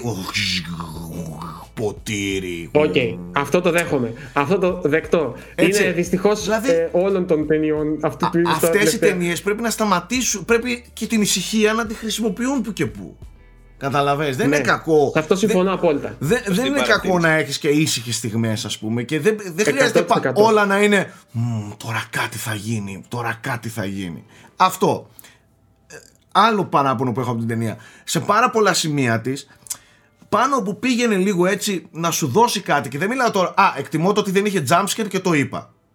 Δεν ήταν τις ταινίες που θα σε τρομάξουν ε, με, με jumpscare και τέτοια φθηνά, ας πούμε. Αυτό το εκτιμώ. Και το συζητούσαμε και χθες. Είχε κανένα δύο πάρα πολύ ωραίες horror ε, σκηνές. Ε, ήσυχες horror σκηνές. Αλλά για πολλή ώρα μέσα στην ταινία προσπαθούσε να σου δώσει κάτι και δεν στο έδινε, στο έπαιρνε πίσω. Συνέχεια. Δηλαδή δώσε μου λίγο σαν θεατή σαν viewer κάτι ρε αδερφούλη να απολαύσω κι εγώ στην ταινία να, να μπω κι εγώ λίγο μέσα στο κλίμα βαρέθηκα να τρυπάνε τείχους να ξετρυπάνε τείχους να ξετρυπάνε να γίνεται ε, ε, να διαλύεται κάτι να καταραίει κάτι και και και. Ε, δεν μου άρεσε ρε φίλε δηλαδή συνολικά δεν μου άρεσε ενώ ξαναλέω εκτιμώ Τι; πάρα πολύ και, και, και τεχνικά την ταινία και το συζητούσαμε και με τον Αλέκο με το Orange and Teal που είχε πολύ έντονο τι λένε Orange πως το λένε εδώ τα κινηματογραφικά τους αυτοί με τα χρώματα. Ε, αλλά ερμηνείες δεν ίχνος Εντάξει, εγώ τη θεωρώ μια φθηνή ταινία, ας πούμε, στο, στο σύνολό της. Παρόλο που όντως το αντικείμενο και το θέμα είναι, είναι ευαίσθητο και το τέλος του όντως και εμένα μου άρεσε. Ε, Ε. και μάλιστα ήταν και λίγο ψηλοαπρόβλεπτο, να σου πω την αλήθεια. Ναι. Ε, Ναι, ε, χωρίς αυτό το τέλος δεν θα λειτουργούσε καλά η ταινία κατά τη γνώμη μου. Αλλά εγώ να σου πω, μου αρέσουν οι ταινίες που καταφέρουν να κάνουν κάτι με κλειστούς χώρους. Αυτό είναι όλο στο σπίτι ουσιαστικά και νομίζω ότι κάθε φορά που προσπαθεί να σου μεταφέρει κάτι, το μεταφέρει πάρα πολύ καλά. Δηλαδή δεν, δεν νιώθεις μπερδεμένος για ότι πρέπει να νιώσεις ή τι πρέπει να καταλάβεις. Μπορείς να πεις ότι αυτό είναι λίγο απλοϊκό. Αλλά από το να είναι ταινία φάση, ε, πώς να σου πω τώρα, ε, πες μου το, το, το μεγάλο horror franchise του James Wan. Conjuring. Ναι, από το να είναι φάση Conjuring Προτιμώ Καλά, εντάξει, αυτά, αυτά, αυτά τα συχαίνομαι, ρε φίλε, εντάξει. OK, okay, κατάλαβα. Εσύ δεν μπορείς καθόλου ε, την κλεισέ τεχνοτροπία του τρόμου που Αυτό θα σου πω. Δηλαδή, αυτή η ταινία, αν ήταν πιο αθόρυβη, είχε ερμηνείες λίγο καλύτερες που δεν έχουν αυτό ναι. το, τα κρίτς κοιτάγματα. Ναι. Έτσι. Πάει να εκμεύσει λίγο πιο συχνά. Κατάλαβα τι ναι, Δηλαδή okay. προσπαθεί συνεχώς να σου πει κάτι συμβαίνει με τη γιαγιά. Αυτό δεν χρειάζεται. Άστο, ναι. άστο να, να, να κυλήσει ομαλά μέσα στην ταινία μέχρι να φτάσεις στην κορύφωσή σου. Δεν χρειάζεται να μου δείχνεις την πόρτα σε zoom με ambient. κάτι συμβαίνει. Ε, αυτά δεν, δεν μπορώ το στήσιμο. Απλά εγώ, ξέρεις τι, το εξέλαβα ως χρησιμοποιώ αυτήν την, ας πούμε, τη, τα συμβατικά πράγματα που ξέρεις για ταινία τόμου, αλλά τελικά δεν λέω μια ταινία, δεν λέω μια ιστορία τόμου, κατάλαβες. Λέω κυρίως κάτι πιο ανθρώπινο, κατάλαβες. Γι' αυτό ναι. μου, δες, δες για παράδειγμα, δες για παράδειγμα, αυτό που λες τέλεια το κάνει μια ταινία που τελευταία ήταν και πολύ δημοφιλή, το Hereditary. Έτσι, αυτό, αυτή το επικοινωνεί τέλεια έτσι όπως λες το θέμα και με την ησυχία του ώρες ώρες και με το εντελώς αντισυμβατικό του ύφος. και δεν είχε τόσο ή μάλλον το κλισέ ε, στήσιμο ε, το είχε, ναι πρόσεξε, το είχε για να σε ε, παραπλανήσει. Ναι, για να σε παραπλανήσει. OK, okay, ναι, εκεί παίζει. Δεν θα πω ψέματα. Σαν, σαν στήσιμο και σαν horror, ξεκάθαρα το Hereditary είναι δύο επίπεδα πάνω. Ε, ξεκάθαρα. Ε, αλλά σαν concept και σαν τέτοιο, συνεχίζω να πιστεύω ότι είναι πολύ ok το Relic. Εμένα μου άρεσε δηλαδή. Το θεωρώ μια πολύ καλή ταινία. και δεν μου άρεσε είναι και πρώτη. Δεν μπόρεσα, δεν, δεν, δεν okay, μπόρεσα να το καταπιώ το, όπως το λες, το κλισέ στήσιμο όλων αυτών των ταινιών. Μπορώ να σου βρω ε. ε, αυτή τη στιγμή, χωρίς καν να, να, να, να αυτό πολύ σκεφτώ, 60 ίδιες 60 ε, ίδια στησίματα σε, σε horror ταινίες, κατάλαβες; Ίδια όμως. OK, okay, okay. Ε, μέχρι ένα σημείο, έτσι. Γιατί ξαναλέω, το τελευταίο κομμάτι του για μένα είναι πολύ πρωτότυπο. Δεν διαφωνώ. Που μπαίνει μέσα. Δηλαδή αρχίζει και θυμίζει Πολάνσκι, δηλαδή εκεί πέρα. Δεν διάφωνο. Δεν διάφωνο. Ε, κάτσε, γιατί μαζί με το. Μαζί με το τέτοιο, είχα δει και άλλες ταινίες μαζί με το Relic. Ε, που ήταν Α, το Possessor. Και το Possessor. Θέλω να το δεις το Possessor κάποια στιγμή. Δεν του γιου του Cronenberg. Νομίζω ότι το έχουμε ξαναναφέρει το Possessor. Ναι, ναι το έχουμε ναι. ξαναναφέρει. Μου το είχατε πει να το δω, δεν το έχω δει. Okay. Κούλι, είδες κάτι; Ε, εγώ, Γιώργο, συνέχισα το ταξίδι μου όπως ο Σεξ συνεχίζει το ταξίδι του στα πεντρά και τα ξέρει το MDB. Εγώ συνεχίζω τα ταξίδια μου στα υποψήφια για Oscar φιλμάκια που έχουμε φέτος. Και είδα το Minari του Lee Isaac Chung. Chang ή Chung, OK. Okay ε, το οποίο πραγματικά είναι από τις ταινίες φέτος που είναι υποψήφιες, παιδί μου, που είναι μέσα στις λίστες και μου άγγιξε περισσότερο. Πάρα πολύ. Δεν, δεν περιγράφεται. Είναι πιο ανθρώπινη από τις πολύ ανθρώπινες, πολύ κομψές, όπως είπαμε πριν, πολύ, δοσμένα, πολύ κομψά δοσμένη ιστορία ε, μιας οικογένειας μεταναστών από την Κορέα που προσπαθεί να προσαρμοστεί και στα αμερικανικά πρότυπα αλλά και να, και να, να ζήσει κάποια, κάπως με το δικό του τρόπο το αμερικάνικο όνειρο, Γιώργο, κάπως ναι, έτσι. Ναι, τέλος πάντων να βρει μια θέση. Να βρει μια θέση, ναι. Ε, ε, υπάρχουν πολλές αντιθέσεις στην ίδια την οικογένεια και είναι το ενδιαφέρον του σεναρίου. Από τα παιδιά, ε, από τα, παιδιά τα, τα, το γόρι και το κοριτσάκι μέχρι και τη γυναίκα και τον πατέρα και τη γιαγιά η οποία έχει μια φοβερή απίστευτη ασύλληπτη ερμηνεία η γιαγιά τη οποία το, το όνομα μου διαφεύγει αυτή τη στιγμή, με συγχωρείτε, αλλά είναι υποψήφια κιόλας ε, για β' γυναικείου και ελπίζω να το πάρει πραγματικά. Ε, ο Steven Yeun, ο οποίο, τον οποίο γνωρίσαμε από το Walking Dead, δεν περίμενα ότι, θα, θα, ότι έχει τέτοιο εύρος σαν ηθοποιός. Δεν, υπάρχει. Είναι πραγματικά συγκλονιστικός στο ρόλο του πατέρα. Ε, και έχει και μια σκηνή, Γιώργο, καταλαβαίνεις πια λέω, με ένα πολύ έντονο τετατέτ που έχουν, αν το ναι. θυμάσαι. Ξέρεις τι, πέρα από αυτό όμως, σε ναι. πείθει ρε παιδί μου, δηλαδή σε πείθει ότι είναι αυτός ο πατέρας που προσπαθεί να κάνει μια επιχείρηση και έχει όλα τα χίλια βάρη πάνω στις πλάτες του.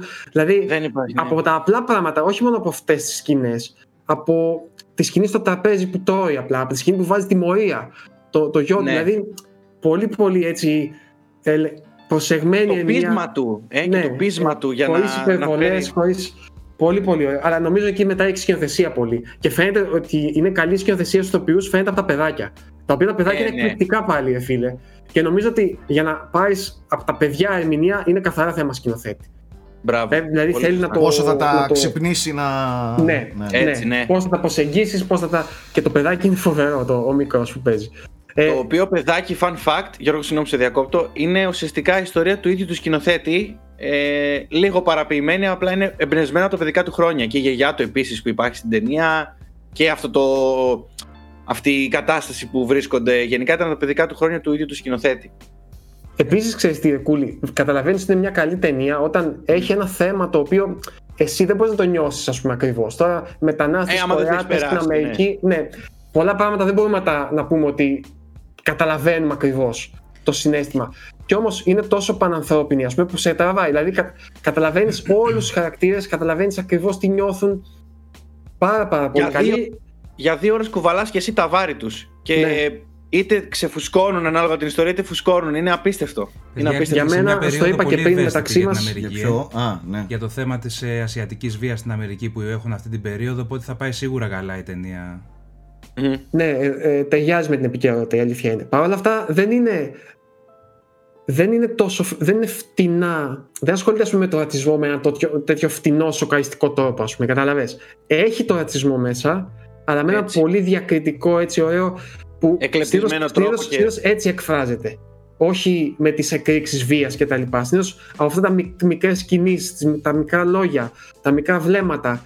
Είναι πολύ πολύ πολύ Όταν πας στην εκκλησία π.χ. εκεί πέρα ειδικά είναι... Ναι. ναι. Ε, συμφωνώ παραδόξως με το Θέμη που είχε πει τα καλύτερα όταν το είδε πριν μερικές μέρες. Έτσι. Ίσως είναι η αγαπημένη μου ταινία από τις Οσκαρικές φέτος. Ε, μαζί με το, ε, με το Μίναρη θα βάλω εγώ και το Another Round το οποίο το θεωρώ από τα αγαπημένα μου. Δηλαδή, αυτά τα δύο είναι οι ταινίες που. και το Nomadland, αλλά αυτά τα δύο ακόμη περισσότερο είναι που μ' άγγιξαν. Λοιπόν, στο επόμενο επεισόδιο θα ήθελα να μιλήσουμε για το Nomadland.